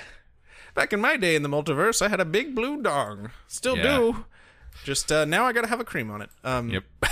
um, yeah, I don't know. Um, so th- this this Flash movie still, I, I don't, I just don't know. I just don't know with the DCU anymore. I just don't know Justice what they're doing. Justice League is gonna have. I mean, Justice League is gonna have to sell me on the Flash as a movie. It it really is. Um, I really hope it does too. I just I, I still think this is a little bit backwards. Why are we Why are we leading with the Justice League? Why is that happening so early? Because they didn't want to follow the Marvel method. That well, that's fine, but the Marvel method worked. That, so far, I'm not entirely sure that this is working. Like when I again, I, I went back and watched Civil War. Uh, Civil War came out recently, and I went back and watched that again the other day. We might have even talked about that on the, I got the this on the last show. it. And it's so good. Yeah. It is just so good from start to finish. Like it has even more of a, a humongous roster of characters than um, you know, Batman versus Superman does, and it just handles it so much better. Yeah. I, Um, I got. I, The pacing, I mean, just God, the Russo brothers, the Russo brothers, man. For I think from here unt- until eternity, anything that has the Russo brothers name attached to it, I'll probably check out. yeah, I got the IMAX format version of it, so I just need like a 92.1 surround sound system to to take advantage of it. Yeah, no problem. Yeah. Yeah, I'm sure. Um, It looks beautiful. Yeah, so Crudup, Crudup's going to be Barry's dad in the Flash. Uh, Although I will say, like the other thing that was weird for me is I kind of remember Crudup being a younger man. Uh, so when I when He I definitely looks older now. he he does, and not in a bad way. I mean, he looks wizened. You know, like uh, Hollywood people don't tend to get old. They He just could be Ezra Miller's dad. yeah, it, it fits, and and he doesn't entirely like. I was thinking about like him compared to John Wesley Shipp, and I was like, okay, I could buy that. That's fine. So uh, at least that's not going to be the weakest point of the movie, Yeah, I don't think assuming you know he's still kind of douche. You know, what'd be really funny is if we have to go, like, we go see the Flash. I really, in fact, I, I hope this is the case. I hope we go see the Flash and we're like, well, that was so fucking good, and we have to go back and eat shit for the next episode of the show. Honestly, I want us to go watch the Justice League and to have to come back and be like, you know what? We're totally going to go see the Flash. Yeah, we're. I, I've already bought my tickets. Yeah, Yeah, Because I mean, we already know we're totally going to go see Wonder Woman yeah, we're definitely gonna go see Wonder Woman. I mean, let's be honest, probably gonna see all these movies. and and an Affleck directed Batman. Like, yeah, but I mean, here's the difference though. Like, Ooh, you know what I didn't put in the show notes? We got to come back to that Affleck directed Batman for a second. Uh, after, well, I guess we're pretty we much can, done we can with do Flash. that. But let's the do only that. thing the only thing I was going to say is like, we're not obviously going to go see all these movies in theaters if they're not banging down our door to do it. You didn't go see Suicide Squad. This is true. You know what I mean? Like, because it wasn't one of those things where it's like, okay, I've got to see this in the theater. Th- that I definitely wanted to see, but yeah, it, like it- when I, they announced a new Batman movie, I'm just like throwing my wallet at the television. You're like, just please send me my ticket now. with your Um, dick in the other hand. Like, yeah. uh, whereas that doesn't necessarily like now. I'm not even so sure. Like the DCU in general, it, it you know, I will probably go see most of them in the theater. Like I, I'll miss the occasional Suicide Squad, I'm but going to see Justice League. Like, there's not any way, Oh, yeah. shape, or form that I'm not going to go see it because it is the Justice League on the yeah, big screen. I've been wanting that for so long. Yeah. Like, like uh, the the you know little six year old boy in me, or f- probably three year old boy in me that first discovered Superman has been dying to see the Justice League movie on the big screen. So I'm definitely gonna go see it. Well- I just I really wish I was more hyped about it. Like the next Marvel movie coming out, like at the end of Civil War, I was like on board. Like um, I'm not even sure what it is anymore. and Like- that's that's just it though. Like we can Oh, it's probably do, Ragnarok. We can do movies where we make the characters edgier and have it be okay. Superman's not one of those characters. That's that's where Zack Snyder lost me the first time. Yeah, number one, they fucked up with that. Number two is it, the, the stories just aren't told well. Like Jason it, some of Momoa, it's though, just as- fundamental as movie making problems. Aquaman can be edgy. Yeah, In fact, I think Aquaman kind of has to be to get people to be interested in him. It's it's the unfortunate reality of what it is. We'll talk about that when we talk about Aquaman number six. yeah. But Jason Momoa as as as Aquaman, I'm for it. To- totally. I'm totally okay with that stray from the the typical comic book look. I think that's actually going to be a good idea in general because I do think that, that that is, you know, like I do think they need to take Aquaman in a different direction to garner a whole another generation of fans because even today I still don't think e- outside of the very most devoted comic book nerds, uh, Aquaman just doesn't matter. I would go like if they did a um if they took like the first big story arc from the New 52 Aquaman that Geoff Johns wrote, I would go. I would I would watch that movie Mm-hmm. Yeah. easily. But Yeah, they're not just- exactly doing that. It's just not one of those. It's just so- not one of those characters. Like, I think this is the same type of thing when it, it was announced that they were going to do Ant Man. It's just one of those things that I think your average person is just like, I mean, okay, See, sure. And I didn't go see Ant Man in the theater, and then I saw it when it came out on Blu-ray, and I immediately regretted not going to see it. Yeah, I did see it in the theater, and I was less excited about it than you were. I think because when you, you when you saw it, you were a lot um, happier with with it than I was. Um, but yeah, no, I rewatched that in the last couple months too, and it's a good movie. Like Yeah. solid, definitely, definitely worth putting that character on the map, which is I think what Aquaman needs. Well, and it ties some stuff together. Plus, it makes every scene in Civil War that Paul Rudd was in completely work. Oh, it- not only that, but it does it ties some other stuff together in Civil War. Yeah. Like rewatching Civil War, one of the things that struck me is how much it makes every other movie in the franchise just about better. Like all of a sudden, Iron Man two makes a little bit more sense. Iron Man three even makes a little bit more sense. The first Avenger is a better Did you get movie Iron for. Man too? Uh, gosh, I, I can't remember now. Shit, no, I I don't remember. I just Had I, to be Black Widow oriented, right? 'Cause it didn't have Probably anything to do something with like that. Whiplash. Yeah, I'm sure it was something like that. But um, it's just one of those movies that Actually, the relationship between him and Rhodey. yeah, there you go. That's probably that that I think is one of the bigger things. Um, but yeah, it just makes every movie in the franchise better. I, I, you know, Thor notwithstanding, poor guy. Why won't they call me? it's just the Dark World. Yeah, I that movie. I you know I I wait. I, I'm hoping Ragnarok undoes uh, some of that. Um, I, I'm gonna sit down and actually watch Ragnarok again. I think in the next the Dark World. yeah Dark World. Sorry. It's it's one of the only movies I think I haven't watched since it came out. Like I've rewatched all of the other ones in the Dark World. I just See, I've watched it Nah, a couple times, nah. but I keep nodding off in the middle. I don't nod off. I just start fucking playing Your Pokemon brain, or your brain does. I'm Your brain does. Your brain just like, well, Yeah. fuck it, I'm out of here. Yeah. Um, Which is stupid because honestly, Chris Hemsworth is an amazing Thor. he is. I fucking He's- love Hiddleston as Loki. I'm a giant mark yeah. for uh, Natalie Portman. Oh yeah, That's for sure. kind of who I named my kid after. like, so, I mean, really? yeah. Like, is it really? Like, can I really not watch that movie? Like, See, I, I usually like Natalie Portman and everything she's in, except for uh, Star Wars. Star Wars, and this movie actually. not her She- fault. Not her fault. Even in the Thor movies, though, it- she feels very much like "Ah, I have to be here. Like her character, uh, um, just feels very much like "Ah, I I didn't get that from the first Thor. But then again, I think when she did the first Thor, she wasn't counting on maybe having to come back to do a second Thor. Well, I think she was.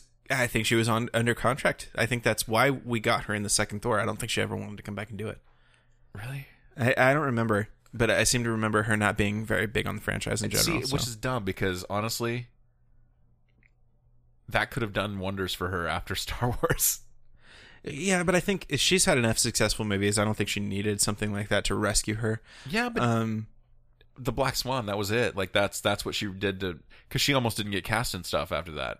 yeah, it was so bad. I do remember talking about that. But like, she did V for Vendetta after Star Wars Two. Yeah, but that didn't do her any favors either. it didn't. No, Do people not like that movie? I like that movie. no, people didn't like it that much. I like that movie, and I thought that that really actually did a pretty good job of highlighting her as an the problem with that movie is that hardcore fans that read the read the um, Vertigo series, yeah. it wasn't edgy enough for them. Oh no, the And- movie actually tried to have a moral. I think, and I don't think that that was what the comic book was about. Yeah, and then the people that weren't familiar with it were just like, "Well, what the fuck is this?" No, I, I, I didn't read the comic book, and I was still really a, a big fan of that movie. So I still watch it Yeah. every year around November. It, it it tread it tread water, but I mean that that was about it. I, I enjoyed it. I didn't hate it, but it like it didn't do much for her in in terms of her career and whatnot. So, Yeah. um, I don't know. I think I think if she'd have put a little bit more into it, especially in the second one, like the character of Jane Foster might have been used later on, you know, to maybe be Thor at some point. That would be really interesting too. Because you know, That's I'm kind of sad because that's a little bit of a missed opportunity. But I don't know if I could see her being Thor. well, that's the thing is like she doesn't have to be Thor as Natalie Portman. You Yeah. know what I mean? Yeah, like for that's sure. It's like Iron Man. Anybody can be that suit, which is why they make fucking every excuse in the world to get him out of the suit during the movies. yeah, that this is entirely true. And like every five seconds, like even though everybody can perf- hear me perfectly because I have the most advanced audio tech in the world, I have to always open my faceplate. Yeah. every five seconds. Yes. And when I when I go into this enemy stronghold and look into their weapons depot where they're holding all these crazy weapons, I'm just gonna step out of my suit and not be protected at all. Yeah, of course. Why would why would you want to be in an Iron Man suit in the middle of uh, you know formidable uh, uh, base of enemies? Yeah. Um, Hollywood. Yeah. All right, last up, we get a small piece of news. Um, so we Oh, were you were watching. talking about Batfleck. Oh, it was okay. I did want to talk about Batfleck because there was something that I forgot to mention um, or put in the show notes this week, and that is we talked last week um, about Joe Manganiello being um, Manganiello. Manganiello. Yeah. Manganiello being rumored to be Deathstroke, and that's basically it's been confirmed. confirmed. Yeah, Yeah. Um, I think we're still it's in the it's in the rumor phase, but it's like one of those rumors that everybody knows is true. It just hasn't been announced officially yet. I'm pretty excited about that. I am too. I did not know that Deathstroke was going to be in it, and First off, he's getting we're getting Deathstroke, which I love because this Batman I think is well suited to some kick ass like uh, Deathstroke versus Batman fights. Um, and second off, Joey Manch, he looks dope for Deathstroke. Like just seeing the the shots of uh, you know an older Slade and next to uh, you know photos of Joey Manganiello. he's he's a Man. big dude, and like luscious cock jokes aside, like the guy is he's fucking huge. Like he is built. Oh yeah, no So, kidding. like- like I I'm not having a hard time seeing him and Batman fighting. No, I think it's I think he's well suited towards um this thing. Like I think if it were like the Marvel guys casting it, I think we would have gotten a much smaller, skinnier uh, Deathstroke, and that would have been okay too because one of the things about Deathstroke is just he's fucking fast. Like Yeah. he he has you know um, depending on which storyline you're looking at, he has you know super enhanced abilities uh, related to reflex and coordination and stuff like that. So and that's one of the ways he he's a, a convincing bad guy for Batman. But yeah, he looks really good for this. So No, I I completely agree, and I'm hundred percent on board with that. I also heard. Um, I think I think we talked about this on the show too. But the one of the rumors for Batfleck is that um, this movie is not going to have a singular villain. This is going to have a a collection of villains of some sort. And I think that would be a little bit supported too here because I think Death Deathstroke. And I, you know I've been wrong before, and I wouldn't be surprised if they could pull off a whole movie with Death, Deathstroke as the main villain. But uh, I don't think Deathstroke Stroke is very well suited to be a main like whole two hour movie villain. And I don't know that he's going to be a villain 100 percent of the time. The thing about Deathstroke is he's a mercenary, yeah, so uh, I can very much see them doing a he and Batman are at odds.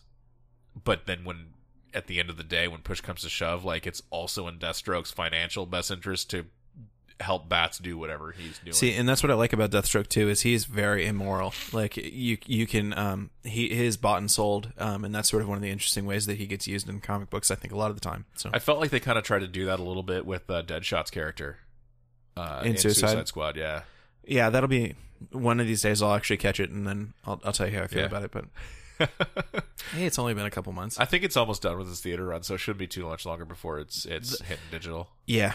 Um. So anyway, uh, that looks really cool. I'm excited for that. Uh, Batfleck, at least, you know, I- I'm sure there's we can go back and read the threads. There was tons of people that were like, "You got Ben Affleck to be Batman. You're such an idiot." And yeah, all those people eat shit. You're wrong. Like two of those people still agree with that statement, but Yeah. you know they've been two of those people cannot uh, they've been separate the fact. and killed, so it Yeah, doesn't two of those people cannot separate the fact that uh, Snyder writing Batfleck is quite a bit different than uh, Batfleck it, itself. So than Batfleck writing and directing Batfleck. Yeah, Have you seen the preview for the new movie he's going to be in? It's uh, Mm-mm. it's like an old uh like Al Capone days type. Oh really? Yeah, I'm on board. yeah, I want to go see that. All right, last up it, in our DC uh, cavalcade here, we have Jonah Hex. Um, Jonah Hex is going to be back for Legends tomorrow. I'm sure there was somebody that's a diehard fan of Jonah Hex that was just like, Jonah Hex is going to be. Oh yeah, just back for Legends. Okay, fine. We we didn't uh, we didn't talk about this because I wasn't caught up on Legends Yeah. when we were doing this uh, when the show was on, but this was actually one of the standout episodes for me. I uh, agree. Toward the end of the season, and I was really really excited when I realized that's who that was. As soon as he walked in, I saw his face. I'm like, it's fucking Jonah Hex. yeah. So, uh, Um, uh, yeah, I thought that was pretty cool, and I'm happy to see him come back. yeah, I, I hope it's for more than one episode. Yeah. Uh, Yeah, you know, I think he's going to be good. He's a good enough character that they they have to bring back for more than one episode in some Yeah. capacity or another. So, yeah, and and you know the the element of time travel gives us all kinds of opportunity for Jonah Hex to show up in different places. So, totally. Lots of C-Dub stuff actually um, happened this week. Mm-hmm. And when I say lots, I mean, you know, a couple things.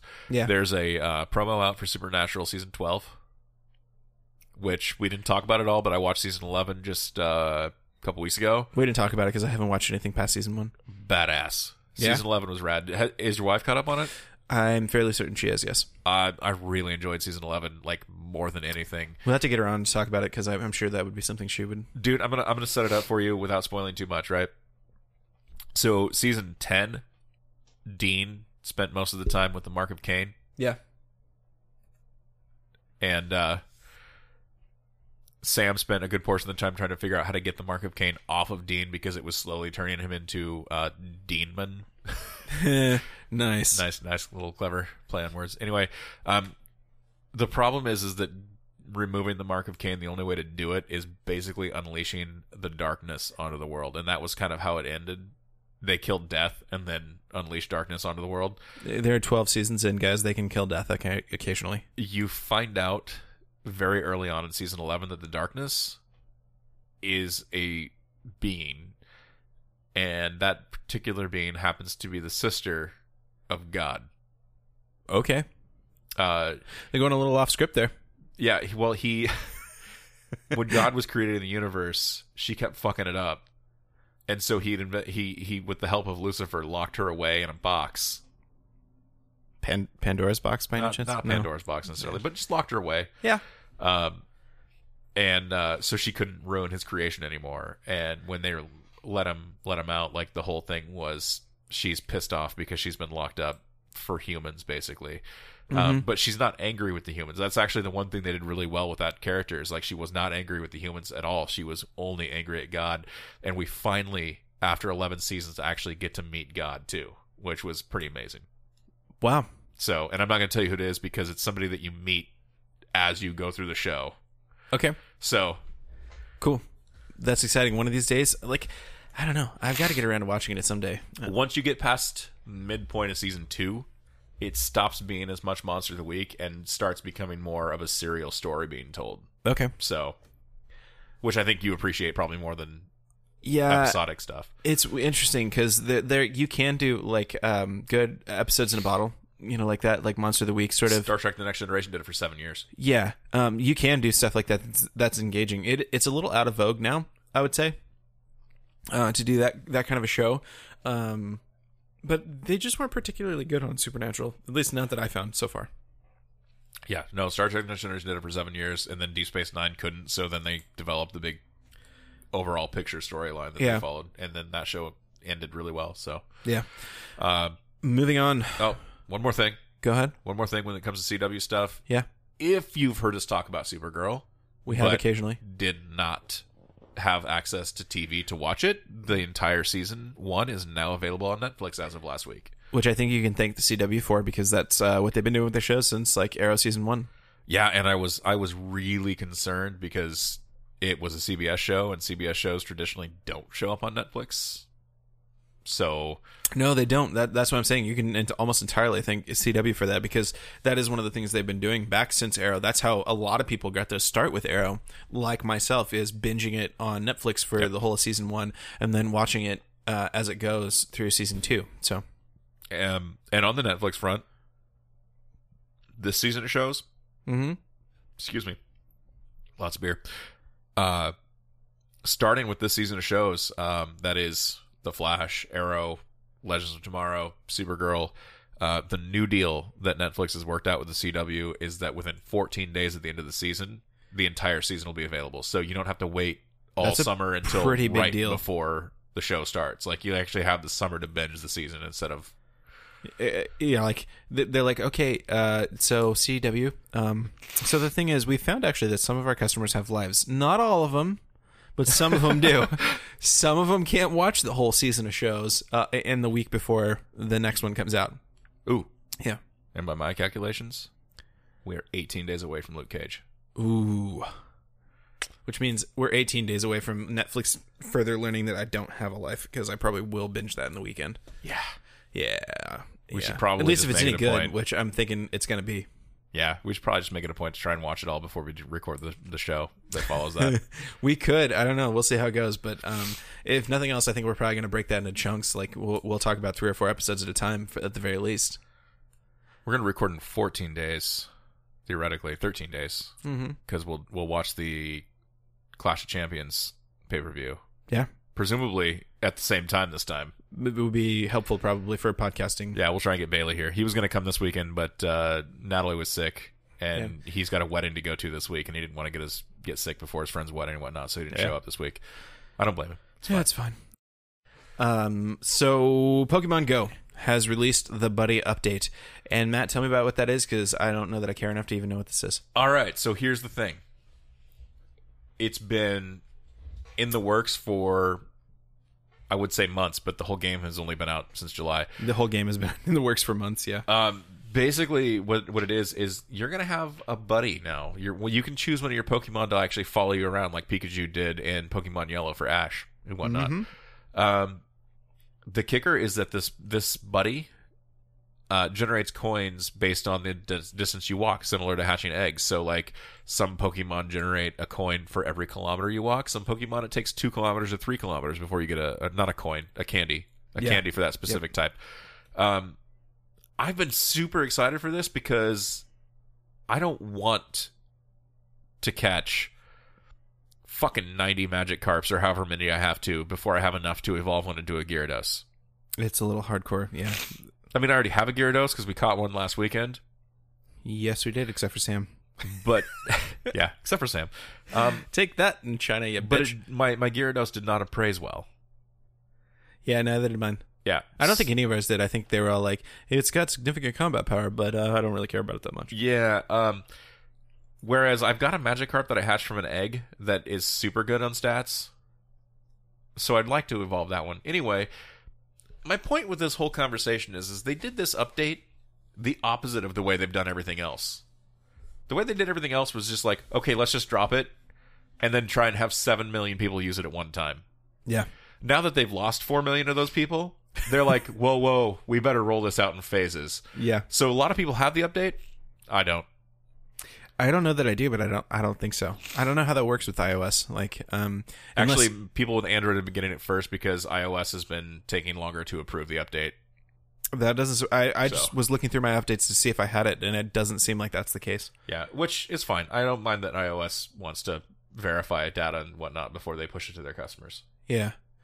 It the only time that pisses me off is that I've heard from developers um, that sometimes they you know make a mistake and they have a, a bug in their app and they want to release an, a fix for that right away and they can't. Sometimes they deny your app, but then use your code in the next update when it comes to the notification bar.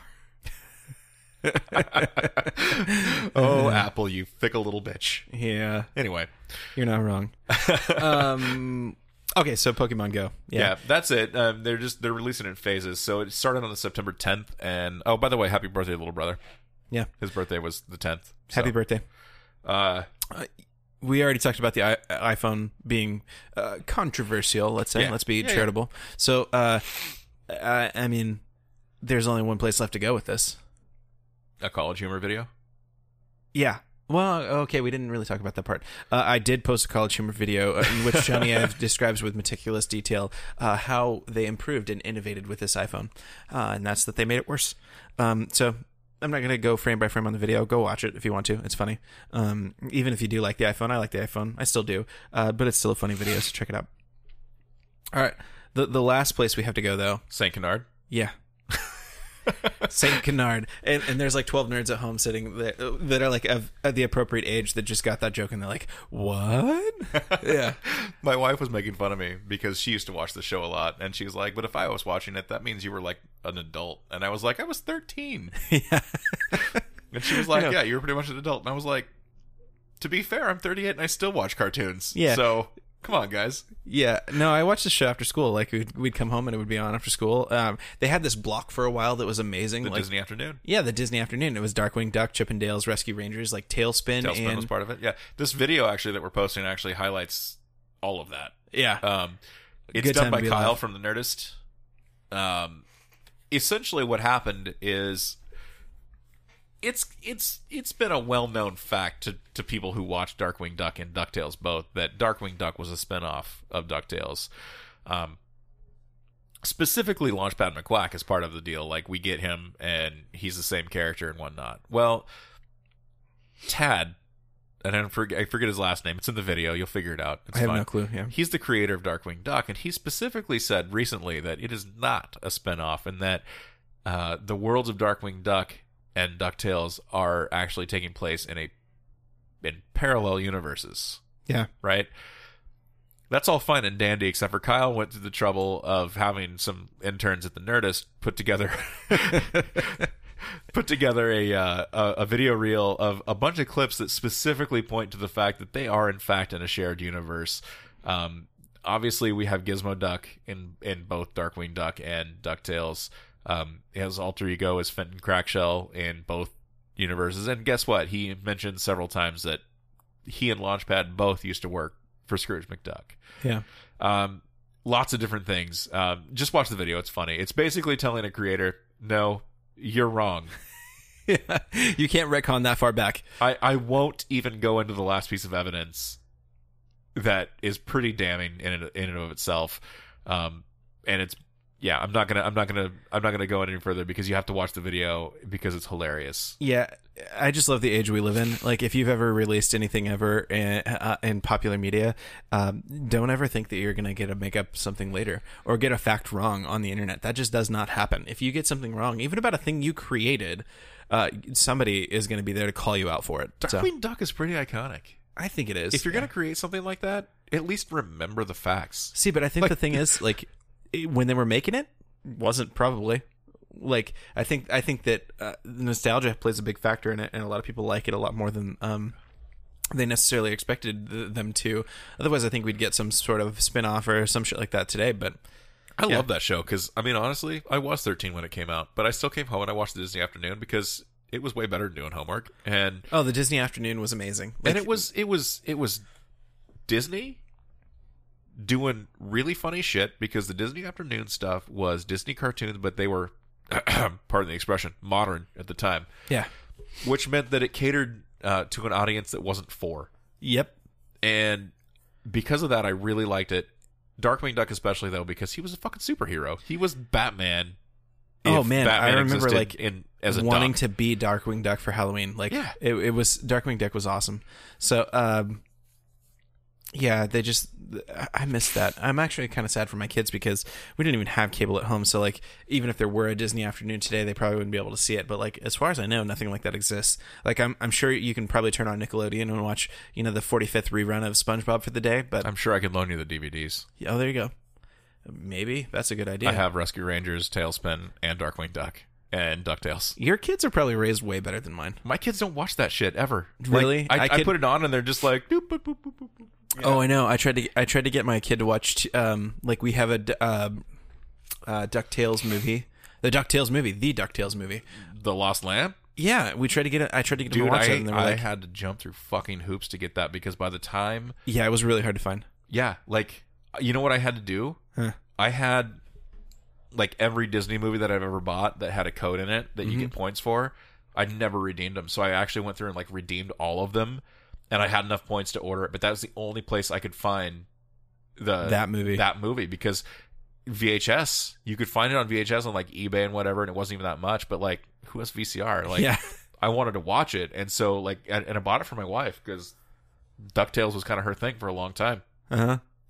And I finally found it and I ordered it for her and she was really super stoked. I think we watched it once, but I mean, just we have it. You know what Yeah. I mean? Like that's that's it. It's funny though. Like whenever I try to put on something like that, they're like, "What is this old? Oh, this looks this this is ancient." Like it must be like for for them like watching like, Steamboat you kids are Willie. stupid because those cartoons have shadows. Yeah, Like, yeah, it- it's it's like for them, it's like watching Steamboat Willie or some shit like that. Like they're just like, "Wow, this is so primitive," you know. yeah, your old cartoons are adorable, Dad, and then they tell me to piss off and go watch, uh, you know, something on Netflix. yeah. All I right. don't know. Make your kids watch We anything got- from the Disney afternoon. Just do it. Yeah, I mean, you're gonna force them to do way more annoying shit than that, so might as well. Just tell them, look, you can go mow the lawn, or you can watch fucking Ducktales. you decide. that would be really funny if they're out there mowing the lawn like ten minutes later. Yeah, it is what it is. Yeah. All right, we're gonna go get some beer, and then we're gonna talk comic books. Yeah, let's do it. All right, let's talk about some comics. Yeah, let's talk. Yeah, the little comic books, comic books, lots of them. Not, not actually. This week was kind of light. This actually, I, I like this. Like, uh, this is another reason I think we, we talked about this before the show, but we're definitely going to pare down some of this reading because number one, there are some books that I've gotten far enough in that I just don't care about, and number two, it's getting to be a little bit of a slog. Like, I, I uh, you know, reading like fifteen books a week is is a little rough sometimes. This week Um, was only nine. Yeah, this week was only nine. Wasn't I, bad. I, I actually text you something to the effect of like, oh, only nine, no big deal. Like, I got this, no problem. I felt bad because I didn't read all week, and then like I texted Eddie earlier today. I'm like, I'm not gonna lie, I haven't read any comic books yet. Yeah, and when you text me that, I was like, neither did I. And I don't think we're gonna get through this for the show because there's always like 45 fucking books that came out, and we can't do that before Yeah. the show. Um, but we did. Yeah, we totally did because there was only nine. Um, and honestly, they were all good. I mean, there was a couple that were not as good as others, but most of them were were decent. Yeah. Start with Aquaman. So Aquaman, we find our hero Arthur um, basically being confronted by uh, Big Blue, who is uh, not. This actually drew a little bit of a um, uh, parallel to the Dark Knight. The Dark Knight Returns. Uh, where where Superman was sort of like the um, the hammer uh, of the, United government States hammer. government, Yeah. Um, and, and this actually drew a little bit of a parallel to that for me. Um, basically, um, Captain Hammer, as portrayed by Nathan Fillion. yeah. Basically, Big Blue has been brought in to uh, uh, get um, Aquaman to back down. Really, uh, the the main guy that's uh, behind this is the uh, de- what's his fucking title? Department of Just no Uh, he's the uh, Secretary of Staff. Something Chief like of- that. chief of chief staff. of staff, Chief- chief of staff chief for the of staff, president. yes. he, he basically wanted uh, Superman to go in there and kick Aquaman's ass because Aquaman and Mera have just gotten done basically taking apart the army and breaking from their de- detention facility, and Superman stops him and is basically like, "Dude, you can't do that. You're not allowed to beat the hell out of the To American which, government's army." to which Arthur said, "I'm a king." Yeah, he's like, he's like, no, seriously, I'm king. Like, Yeah. yeah. I, actually, so this uh, we talked about this. uh, Aquaman kind of beat the fuck out of Superman for a while. I really actually like this because this is a, a, I think a good way to um, further legitimize Aquaman's uh, Aquaman for new audiences. Is he can go toe to toe with Superman. Um, Yeah. and even Mera, Mera, you know, held her own uh, with Superman. Yeah, And- because even, even the chief of staff was like, "Did she just deck the Big Blue?" Like, yeah. and she did. She totally did. part of the thing here is, you know, obviously Superman's not trying. Like Superman, uh, you know, I think in a straight up uh, hands out, hands out fight, you know, um, Superman no contest. He punched back a couple times though, and Aquaman took it. Yeah. Um, but but that that you can even um, I, I guess be anything more than slightly annoying to Superman is worth note. Yeah. So Yeah, no, I really, I actually, this is the only comic book that I read this week where I actually pulled specific lines of dialogue out of it. One of them was "I'm a king," yeah, um, because it was in the, like, I think following their fist fight or or shortly thereafter, yeah, and the other one was after Soups realized that all hope was lost if he didn't listen to Arthur, because right about that time that they were done punching each other, the, The- entire Atlantean that- army that came out of the water. That was so good. and uh Arthur basically says you have to let me go because I can fix this Yeah. and Superman's like well what are they waiting for and he's like for me to tell them to fire I love this too because um, this further, I think, legitimizes Arthur as the Atlantean king. Like, uh, one of the things that's been true for Arthur is with his dual um, citizenship. You know, half land dweller, half half uh, um, Atlantean. He's been sort of a controversial king for the Atlanteans. Uh, so the fact that he's just standing there being like, if I just say fire, they will wreck all your shit. Like, Yeah. that was pretty badass. But I really love the end uh, when Superman's like, okay, go fix it. Yeah, because his, otherwise, his exact line was fix this yeah. or else And so I think Mera's asking Arthur later something along the lines of Superman like, just threaten you yeah. And he's like, yeah. And she's like, so what does that mean? And he's like, means I have to fucking fix this. yeah um, that, Arthur that Arthur totally good. respects Superman and what he is but he's also not willing to back down from him if he feels like he's wrong so No, th- this is one of the things that I like about the, most of the members of the league in general uh, is that um, they're all on varying levels of power. Like Batman, this this is one of the things that makes he Batman brought- for me. He called out specifically the Trinity. Like that's Yeah. one of the things I liked about this book because he, he he referred to the Trinity as being Batman, Superman, and Wonder Woman, and then kind of a lesser Trinity to some extent of Green Lantern, the Flash, and Cyborg. And Yeah. Cyborg, as a Green Lantern fan, I'm pretty familiar with his relationship with the Flash and everything. Not ever been really in there with Cyborg like that. Like I think that was kind of a, a, a Deus Ex Machina for this particular storyline, and that's fine. Yeah. It works. Um, but he's not wrong about the Flash and and and Green Lantern because Hal Jordan and Barry were good friends. Hal Jordan and Wally even were friends, and then when Kyle took over, he and Wally had kind of a troubled start, but eventually they they were friends. yeah. So I just like that um, Arthur is willing to stand up. Well, like it, it, it gives him a good kingly quality. Yeah. Um, like he, he needs to be able to stand up for himself for Atlantis, etc. and he does kind of legitimately feel like the bastard child of the Justice League, and Yeah, and I'm, he's- I'm hoping I thought this was a little meta. Like I thought they were talking about that uh, being like, you know, we we've already made jokes in this show alone about Aquaman in general and Yeah. his standing within the league, and I thought that that was a little bit meta commentary from the writer saying like, you know, Aquaman's always been a little bit of the bastard child of the Justice League, at least since like the '60s and '70s. Um, so they're trying to give him some spine, you know. So Yeah. I, I like that. I thought that was really cool. Johns Johns did that specifically in issue one of the New Fifty Two run of, of Aquaman as well. Yeah. Uh, In fact, that, it's almost getting to be a little bit of a joke that like that they uh, joke about it. that, that they keep coming back to that too. Yeah, Um, like that's almost part of his character at this point is just being the bastard child. Like that's actually what they're doing. They're incorporating that into his actual character. yep. Yeah. Batman number six. Nope. Nope. Fine. Manta. We still have to talk about Manta Oh, we do. We there was do. there was a big reveal for Manta. that was pretty sick too. yeah. Um, basically, um, in previous issues, we've seen Black Manta basically taken before this head of this criminal organization. Got Nemo, I believe. I don't remember. Or no, the Something. organization is Nemo. Yeah. and it's Captain something or other. Captain that sounds Jack. en- entirely like I think uh, it's Captain Jack. yeah. Every Something captain is stupid. Captain Jack apparently, but yeah, it is. It does sound like a stereotype.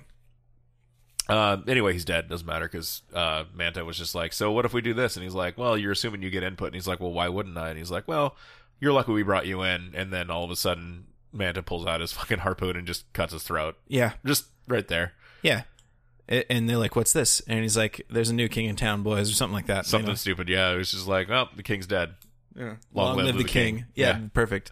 Um, which I think itself is a good setup too, because now you got king against king. Yeah, Yeah. yeah. Uh, so anyway, that's where that that's where we leave off in this book. Uh, so Aqua- this is funny. I- Aquaman remains good. no, I, I like. I'm, I'm going to keep reading this one for sure. Yep. Now we're talking about Batman Six. Now we're talking about Batman Six. All right, Batman Six. Uh, so in this issue, we get This uh, is the epilogue from the Gotham and Gotham Girl storyline. yeah, and it's basically Gotham Girl, uh, g- pretty much losing her shit. Um, it's if Britney Spears Ooh, had superpowers. had had superpowers. Yeah, this Yeah. is, and I'm talking shaved head and, and 2007. taking golf clubs to to Lincoln Navigator. Britney Spears. Yeah, exactly. Because that's like the opening of the book. Gotham Girl shaves her head and then goes off the reservation. She doesn't go try to kill everybody. She just uh just goes. She a little actually goes nuts. and saves people. Like even knowing that her powers, the more she uses her powers, like the shorter life she'll have. We figured that out in the last book and whatnot. yeah, Um, and it's she's pretty manic at this point. Like she keeps talking to her brother, who's obviously dead. Uh, and having a hard time. Bats actually tries to save her. Kind of halfway through the book, he's like, "Hey, I'm here to save you," and she kind of just keeps talking to her brother and ignoring him and, and leaves and whatnot. And I, the part that I loved about this book was when he asked Alfred for advice about how he helped him after that was the best thing after his parents died, and Alfred was like, "Every night you leave this cave, I feel like I didn't help you." Yeah, he's, So- he, he's essentially like, uh, "Sir, every night you go out and dress up as a bat and jump off tall buildings. did did I really help?"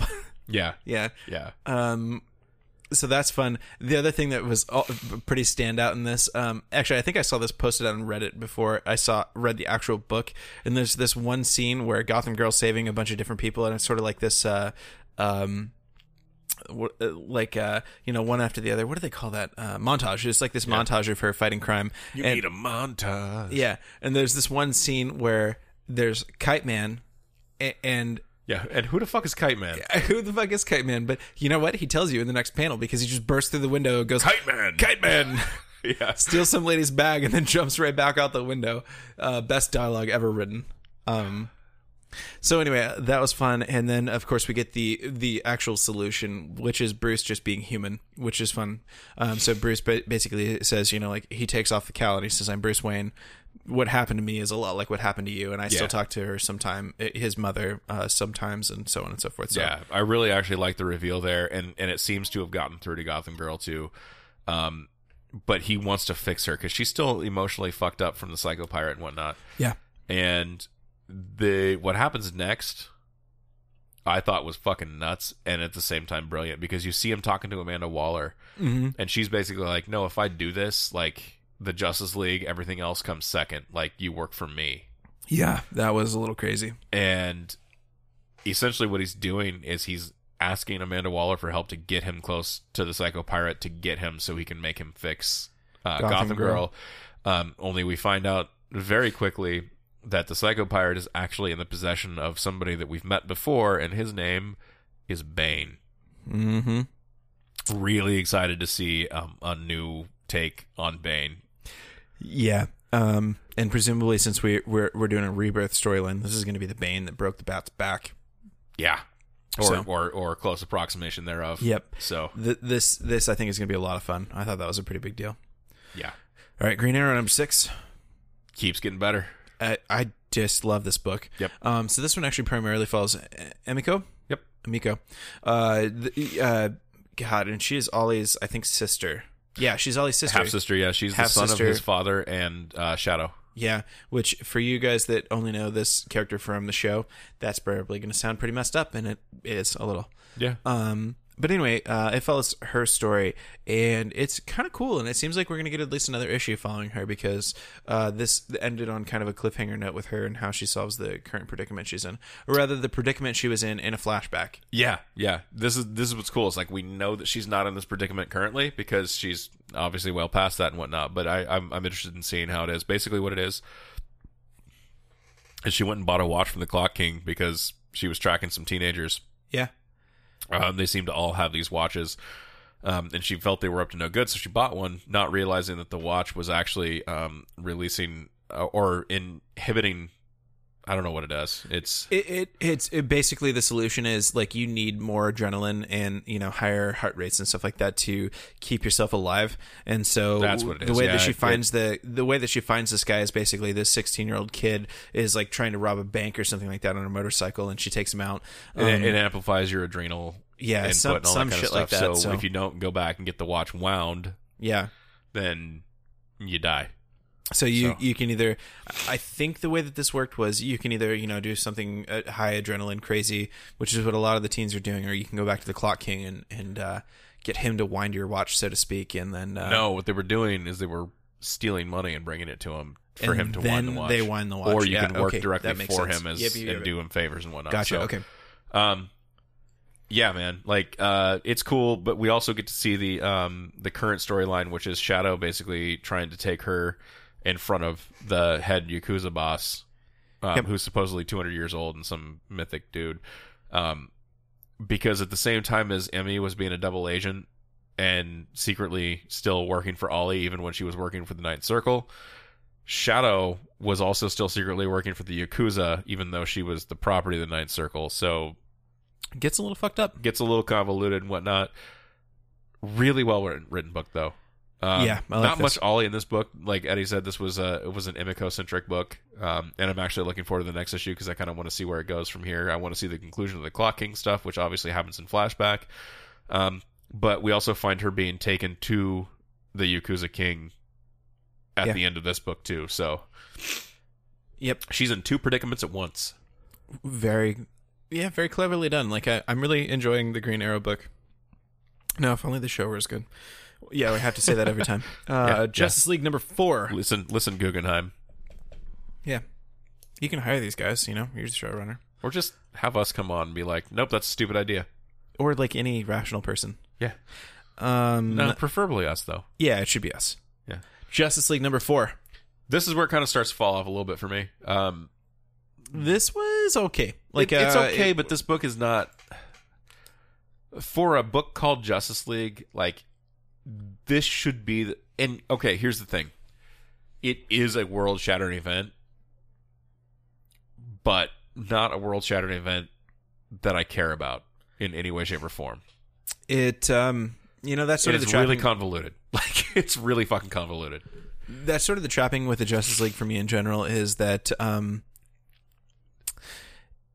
any Justice League story, uh, I don't know, book. Uh, this th- this is probably not true. I'm If sure. you're gonna bring the big five together, there's got to be a reason, right? Yeah. So like the thing is, yeah, exactly, and it's got to be this big world shattering event, which I think translates well to the screen, but it's not necessarily what I look for in a comic book all the time. And so this actually is a little bit boring to me, if nothing else, because the story's not really amazing. Like the story's okay, and there's certainly cool elements of it, but uh, it's nothing amazing. Actually, what stood out for this book for me is like, well, Superman's in the core of the Earth, you know uh, just for the like if if you had any question about i- is Superman overpowered or not, well, he's in the core of the And there's a core whole of the bunch Earth. of Doctor Manhattans that are different colors. yeah, that that did seem to be a thing too.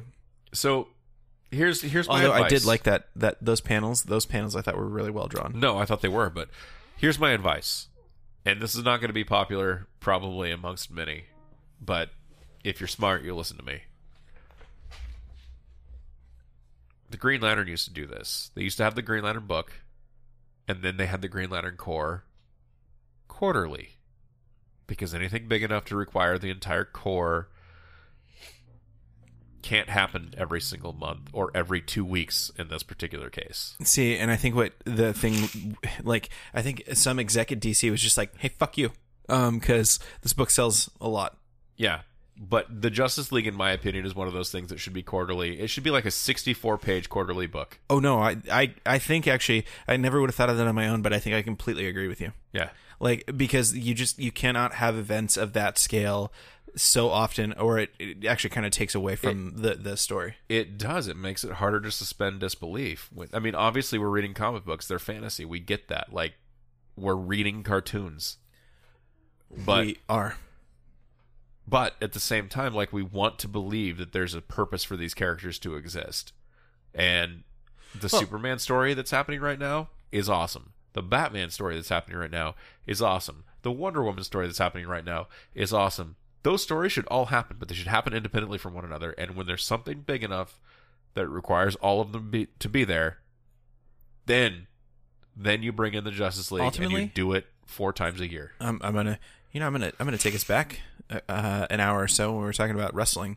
The way that I think that they should use this is like a pay per view. Yeah. Um, like it's a culmination of all these different stories that have been tying together for the last you know month or two months or something like that. And depending on what pay per view we're talking about, sometimes it's you know the last half a year or a year. Um, I, I think that's kind of what it should be. Just to your point, like have it happen every you know uh, once a quarter or something like that, and then you can let these other books tell their own individual stories and slowly build up to those things. And I think that that even makes the Justice League more powerful because uh, then then all of the readers of those different books have to get that book to uh, uh, get the culmination of the story. I'll go you one better.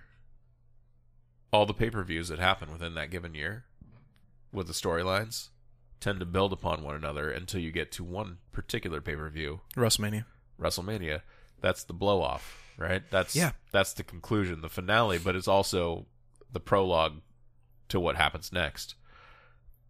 Nothing different in comic books about that. No, So That actually, I think, would be a really good way to employ that. Right now, I think the Justice League is just kind of another. It, it's it's really weird because you we're reading all the other books, so we know the other the heroes are off doing other things, and they do kind of reference it, but it the story it's still not timed right. not enough. No, it- it's it's convoluted. Like that's, and I've used that word a lot tonight, but it's it is what it is. Like you can't you can't have Jessica Cruz and Simon Baz Fighting fighting this weird world eating alien thing with the Justice League, and at the same time fighting each other underneath the earth because they're trying to break down the Hell Tower or whatever. Yeah. Which is also another big world-ending catastrophe. Yeah. Um, and then you got Superman blowing shit up on the moon, and Batman's actually in in like a bigger, as far as powers go, Yeah. story with Gotham Girl and all that kind of stuff. And I'm gonna tell you something else too. The only thing that bothered me about Aquaman number six is when he was talking to Soups.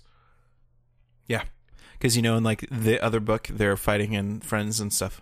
Well, he didn't. Like, there was no reference to that Superman not being the same Superman that was there during the New 52. Yeah. Like, he's all like, I thought we were friends. In reality, those two don't know each other. The continuity is a little messed up for these books. Yeah. That's, Um, that's, and that's always been a DC thing. They've always had a hard time really getting their hands around the continuity. Marvel's just as bad these days, especially when Wolverine was still alive, like, because they had to put Wolverine in every fucking book, and there's no possible way you could do everything. Yeah. But I, I would like to see a little bit more coordination of continuity because that threw me a little bit too. Like when I, especially because I read them in such close proximity. Like I read Aquaman, and then 20 minutes later I'm reading Justice League, and you see them in completely different circumstances and completely different relationships, which is a little bit throwing. So yeah. anyway, that that's our feeling on the Justice League. I don't want to even go through the story unless you really want to dive into any particular. No, thing. I don't think we have to. And Yeah. here's the thing. I'm going to say this. Rebirth for me has been a win in general. Yeah, But I am going to say when it comes to Justice League, I read all 52 issues of the Justice League from the new 52. And I don't know how much longer I'm going to keep reading Justice League. It, de- it depends on how this storyline ends and if there's any spark of hope for the next the next story arc that, that See, happens. Justice League is one of those books that I will give a little bit more of a shot than, like, say, the next title we're going to talk about. Um, Justice League is one of the ones that I will kind of go through. Um, you know, I'll, I'll read, you know, the first, say, dozen issues or something like that. And if I really don't like it after that, then I'm probably going to stop. But I'll, I'll give it the benefit of the doubt a little bit and hope that this is just a lukewarm story. But yeah, whatever. Yeah, that's So- what I hope to. yeah you know how did i feel about nightwing i'm sure it's a complete you know uh, mystery to the listener at this point but nightwing is one of the books that uh, is on the chopping block for me like I, I still don't particularly care about nightwing at all It's hard to care about Nightwing with this story. mm-hmm Uh, when they brought in the Parliament of Owls, I was like, okay, they're already trying to make this bigger than it needs to be. Number one, the Court of Owls was awesome. Yeah. when it, when it was in the Batman books, like that was an amazing fucking storyline. But now they're trying to create this Parliament of Owls, which is a worldwide organization, which is all of a sudden got their claws in everything, including Dick Grayson trying to manipulate him and whatnot. And I just don't care. No, I don't. And plus, this feels a little bit like a Me Too story. Like, um, Nightwing already has enough of a stigma and an issue, you know, d- differentiating itself as a title from Batman. So having that be like a Me Too story like this, it, it makes it even harder. But yeah, just in general, I just this book isn't really all that interesting to me I enjoyed the Nightwing book uh, that Kyle Higgins wrote for the New 52. I'm not really sure why they pulled him off and why they went with the whole Grayson storyline following the the uh, the villains story arc that they did kind of three quarters of the way into the New 52 that I can't remember the name of right off the bat, but Yeah, Forever Evil, I think, is what it was. Um, Kyle Higgins was amazing um, on Nightwing. Um, I liked what he did with the costume because they kind of revamped the costume and made it the black and red. And then all of a sudden we do the rebirth and we're back to the black and blue. Not that I hate the costume, and the the costume's not really even that important in, in the terms of things, but the costume's fine. I mean, I just the book in general, like the storyline to me so far has been pretty meh. Um, and, and it th- there's nothing really that stands out to me that like I I really have to keep reading. So well, and the Parliament of Owls supposedly being this huge thing, like we're four issues into the book and they're pretty much defeated. yeah, like and then we've got the raptor character who was a double agent he's like a triple agent. yeah. he's like a triple agent now uh working for cobra are we watching gi joe I don't know. That that was actually the one small bit of interesting part for me, but I, it's not it's not necessarily enough to save the book for me. I might give this one a couple more issues, but I don't really know. yeah i'm giving it till issue six or seven and then if it's not Maybe let it wrap up its first storyline too. Just whereas with the Justice League, because of the size of that title, I'm willing to keep going. Um, this one, I I don't know, or, or you know, maybe I'll pick it up again when somebody's like, "Oh, it just got really good." well and how many different fucking nightwing books or bat family books are we gonna have to read where like batman and one of his former wards are at odds with one another Yeah, that's a good point. Because it's already going on like times three in this. Yeah. So Yeah. One thing that we don't have in the notes at all, and I'm going to mention real quick before we get to the next book, is we're getting T- Teen Titans number one coming up pretty soon, and that really looks like it's going to be a Damian centric book, which is pretty awesome because he's been pretty non-existent so far since Rebirth. except for to be the butt of jokes or make jokes in the Nightwing book, which is funny in, in itself that they're using Damian for comic relief. Uh, because that's so the Considering he's an antithesis of the character. Yeah. um, that they're using him for comic relief in Nightwing, I think is actually one of the redeeming qualities for me. yeah. Yeah. Um, but I'm I'm excited about a, a Damian centric Teen Titans book. Yeah, so, So am I. um, it's, I'm it's sure we're gonna talk in about that on the show. But uh, Mm-hmm. yeah, All right, let's talk about the next book. That's Cyborg Rebirth. Um, yeah, this actually was kind of interesting. Like, I liked it better than the Blue Beetle Rebirth book that we read last week. Yeah, I'm a little bit more familiar with Cyborg as Cyborg as a character, and I thought this did a decent job of um, giving his you know sort of backstory.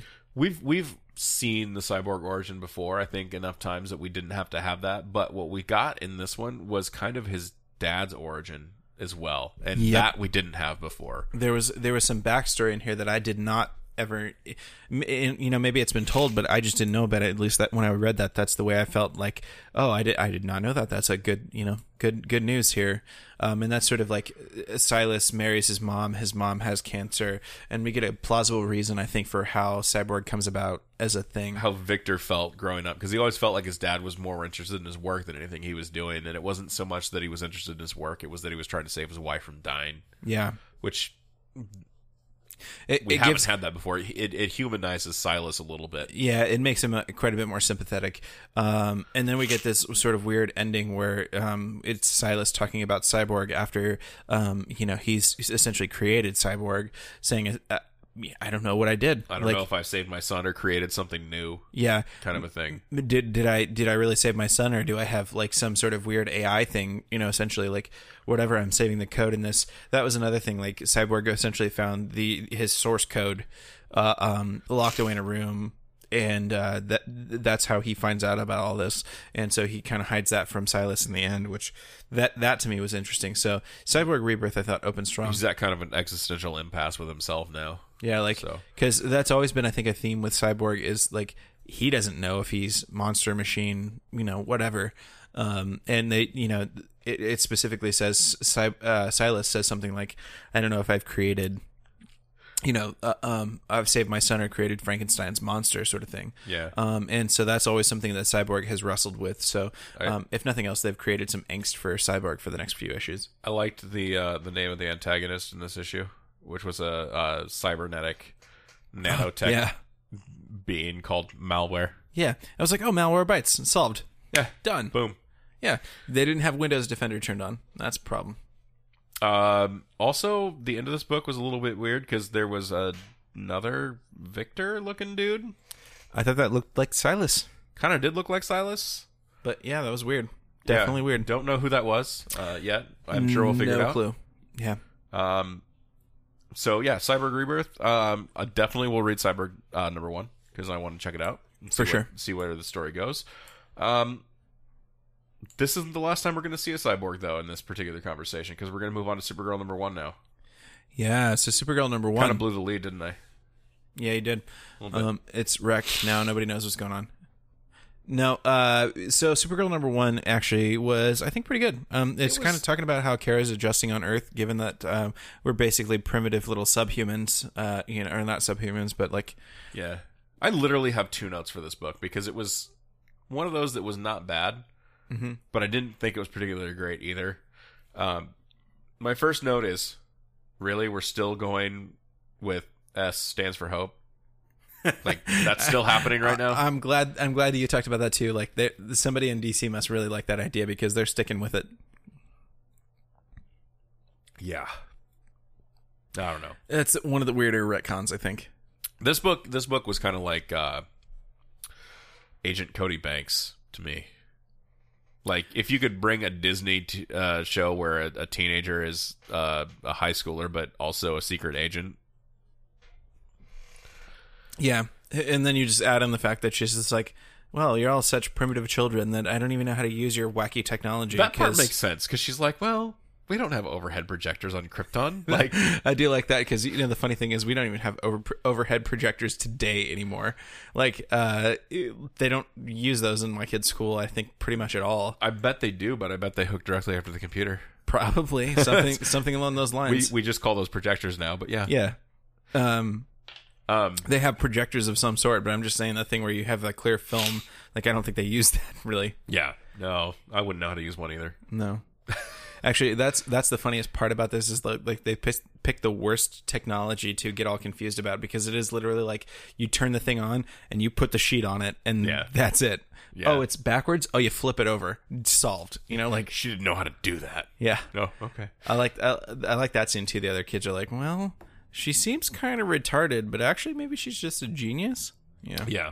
Um, there wasn't really much going on in this. She saved a train full of people, including Cat Grant. and then got her ass ripped because nobody said she could save the train f- full of people.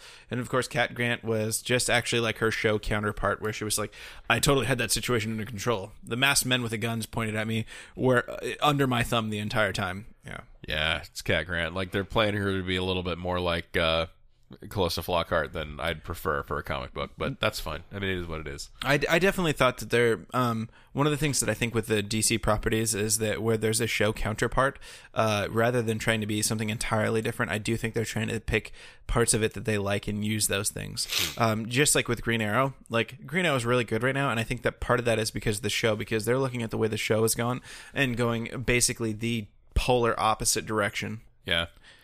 They're not doing that so much with Supergirl. They're kind of pulling from from the show a little bit. Which I mean, Yeah. Here's the thing: the show got considerably better over the course of one season, so I can understand even little Sup- bit, even but- Superman, like they're they're picking and choosing some of the better the, the parts they like at least. Like Yeah. the whole S is hope thing, like that's definitely something they're picking from the movie and deciding they're gonna roll with. Oh yeah, Um, there's been similar in pretty much all of their, you know, crossover titles like that. So yeah. So, um, but we do get at the end when she goes to the fortress. There's somebody in the fortress that's not Clark, and it is in fact Cyborg Superman. Yeah, that was weird. Um, yeah, a little weird, but I'm kind of excited because um, this is they've been alluding to this since the rebirth started, which is the the reign of the Superman kind of Yep. part due, uh, if you will, um, because this is I think reign of the cyborg supermen is where this is leading. So I'm gonna want to stick around and find out what what happens there. So Yeah, I like this issue overall. um, the end of it really really brought it back for me. That's Mm-hmm. I wasn't really as into it up until It, I mean, it was just a number one for me. Like, Yeah. it, it, it was not like most of the number one so far haven't been blowaways. Like, they're just a sort of reintroduction to the character a little bit, Yeah. or like maybe expanding on the reintroduction that they did in re, in the rebirth titles. But it, it wasn't a blowaway issue for me f- for sure. But it, I, I still want to read it. So whatever. yeah. So this next issue though, this was, Was actually really a good. solid tie up. I think. I, think really this- liked it. Yeah. Well, we're talking about Superman number six. Yep. We are. So, um, last issue, Clark basically pulled everybody um, important off of Earth when he was fighting with uh, the Eradicator. Took him to the Bat Base on the moon Yep. um, that he knew was there, but Batman didn't know that he knew was there. Yeah, that was funny. So, uh, pretty cool. Like uh, people on Earth start detecting moonquakes. Mm-hmm. um, Superman basically uh, pulled all of the souls of that were lost uh, from Krypton out of the Eradicator and took them into himself to give him the strength to beat the Eradicator. There was one left. Yeah. Um, didn't know who that was until until a little while uh, later. But Superman basically kind of released the souls out into nothing and let them go their own way. Um, and then when he had to rescue the last soul, it ended up being Krypto. I thought that was really funny. Like, there's a whole legion of Kryptonian souls in there. Who do I save? Should I pick the smartest scientist or you know the best warrior? Nope, the dog. Yeah.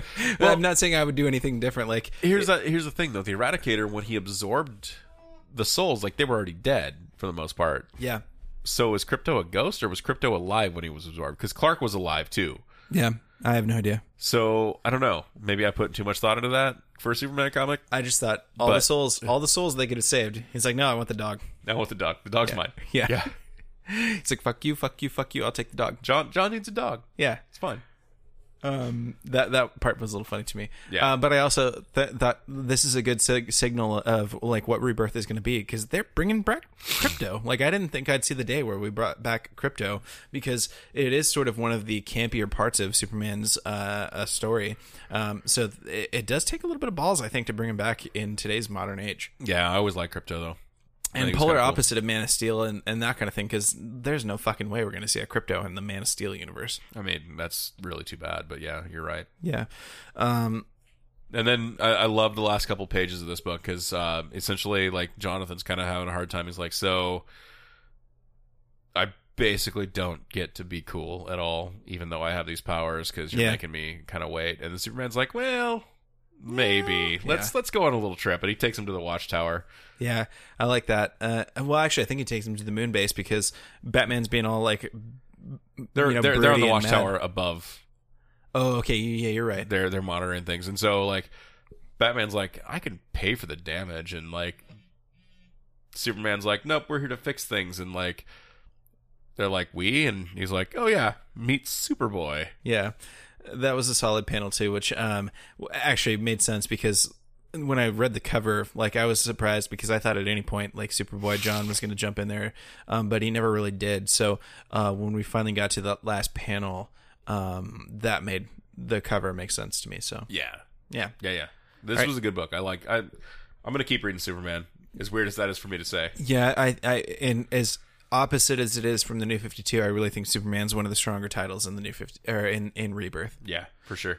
All right, so let's finish it up with uh, the Walking Dead 158. We're moving from DC to Image now. Um, you know, with our only Image title, I think that we read regularly. Well, we read Saga. Oh, too, Saga, but yeah. it- they just don't, They only release one of those a month. You know. or one every couple months because it's been a while. Yeah, We read one last week, and that that was the first one and and probably the whole summer. I in a think. long time. Yeah. Yeah. All right, so the Walking Dead number 158. Uh, take us through it a little bit. Uh, this was a cool book. So um, we talked a little bit the last time about the 16 uh, panel page format that they went with. Yep. Um, in 157, they kept with that in this book, and I think it actually um, helped tell the story too, because there's a lot of stuff going on lately. Yeah. Um, this book not so heavy on the dialogue, but No, visually really. speaking, like the 16 panels helped. Uh, we have the Whisperers. I think 16 panels is a good way to do uh, action, like heavily action oriented books. I think that's probably the, the- a good way to do those types of uh, titles. Yeah. So th- this book is definitely like we're basically opening into um, this is the Whisperer War Part Two. Yeah. And this is really kind of where the action jumps in. So we, we get contact with the Whisperers, and our first bit of contact. We have Gabriel, Father Gabriel, like dying. Like Yeah. he falls off the tower, gets his leg hooked and broken on the ladder, and then the Whisperers are there with the herd, and they're like, "Oh, Yeah, I'll help you. And got you." Yeah, so they basically disembowel him and let him get eaten by zombies. Yeah. um, walkers rather. We got to remember what universe I'm in here. Um, and uh, And then yeah. then we have uh, we still have some uh, emissaries from uh, what's the name of their town? I can't fucking remember anymore. Sanctuary Kingdom, uh, Rickstown, Rickstown. name. Oh, um, Al- Alexandria. Alexandria. Yeah. So we've got the Alexandrians actually out sending emissaries out to other uh, neighborhoods for help and whatnot. Saviors, kind of being dickholes. Yeah, kind of. Not only do they refuse any help, but they take the dude's horse. Yep. And We'll find out where that goes later. We didn't really we didn't really uh, expound on that in this issue, but uh, we also have Dwight and Negan having to work side by side, which is not the first thing on Dwight's bucket list at all. No, and it, whatever events conspired so that those two would work together is is kind of stupid because you know, like in the real world, you'd say like, I want that guy as far away from that guy as I can get him, and instead on The Walking Dead, Rick's like, um, for no reason, you two go, you two go. Uh, well, I mean, he had reason for Negan because Negan was like, "So if I do this, then I get my own little private island or whatever, and Yeah. whatnot." Um, yeah, this is uh, for storytelling though. This actually worked really well because they actually encounter the herd and are having to fight the herd. Negan has no weapon because Dwight's just like, "Nope, I don't trust you," Yeah, um, and so he has to kind of scavenge one on his own from a a dead Alexandrian. that- yeah. I actually like this dialogue because uh, Negan is like, "You should give me a weapon," and and Dwight's like, "I don't trust you. You're not going to shoot me in the face if I give you a weapon." He's like, "Well, if you give me a weapon right now, we can solve that problem a lot faster. like, Yeah. you can you'd know if you Just had give to me the weapon me and I won't turn it on you. That's, Yeah. it's that easy. He's like, if you, if yeah, if you just give it to me, then we'll know if I'm going to shoot you in the face or not immediately. Um, so yeah, of course, Dwight does it, and, and Negan has to go find his own gun. Um, but uh, yeah, so we have the herd kind of overwhelming uh, Dwight's crew. Negan does get a gun and starts uh, helping out. We got Michonne and Jesus hanging out in the back too, that aren't really moving yet until they realize that Dwight's team is getting boxed in and they're about to. Yeah, So they ride in to kind of kind of do some stuff. We don't really find out how much of a role they play in this yet, um, because where we end the book is Dwight getting uh, overtaken by Beta, mm-hmm. Uh, and then Negan uh, bringing subtlety back. He he Negan is a subtle creature. If if ever there were a good description for him, it would be su- it would be subtle. Yes. Like, like he he knocks the shit out of Beta, knocks him on the ground, and then basically tells him, "Get off the ground, so that I can put you in the ground." Because it'll be in a coffin. Because I'm gonna fucking kill you. Yeah. Best dialogue ever. Like Negan. Negan doesn't know alliteration. Negan's just like got to be one of the best characters to write because he he just consistently says funny, amazing shit. He's like, Drax. He can't use metaphor. like I don't know if you're at least in this issue. Yeah, you're entirely spot on. I have a feeling that that's not entirely true. Like if you go back, I think Negan's actually sort of gifted with metaphor and stuff like that. But in this particular book, he's just like, yeah, exactly like that, like Drax, except for if if if uh, Guardians was rated R. yeah, Yeah. yeah. Um. So anyway, uh, I, you know, Father Gabriel died. That's a pretty big deal. That yeah, it was and and he went he went hard too. I didn't. Uh, yeah. Uh, this this book, I, I guess, uh, that start. death scene is actually one of the one of the reasons why I like the 16 panel page because it showed step by step him basically falling down the ladder and yeah, and everything else. So Well, like I said, I think 16 panel is a really good format for action heavy books. Yeah. And this definitely right now seems to be an action heavy book. So um, it wouldn't surprise me the next issue if we got another 16 panel. That I think that'd be probably welcome. I would not be surprised if the entire Whisper War was 16 panel format. Yeah. All right, ladies and gentlemen, that's the show for this week. Um, we would love it if you would go on iTunes, find us, and give us a rating. Um, ratings will really help boost us in the rankings and whatever, uh, and that would be super great. Um, you can also find us on Twitter. At whatever show, especially these days if you like wrestling because I I'm having a lot of fun doing the live tweeting during the pay-per-views and stuff and I think Eddie is too to some extent even though he he wasn't here this last weekend. Yeah, I can't watch it regularly, but I am actually like it was not a chore to watch it today. So The pay per views, the pay per views will definitely be be working on. Um, Yeah, like I was telling Casey, if nothing else, I can sit around and drink and do nothing, um, which is which is fun. I like that. Yeah. Um, it's the one. It's the one part of the week that I really excel at doing the work. Yeah. um, I have a gift. If anybody needs uh, professional drunken wrestling commentators, uh, I can do it. Yeah. Facebook.com slash whatever you show. If you're into the whole Facebook thing, you can like our page and uh, share us and all that kind of stuff. That's really cool too. And then finally, if you want to contact us more directly, you can email us questions at whatever.co. That's correct. Yeah. All right, everybody. We will see you next week. Later.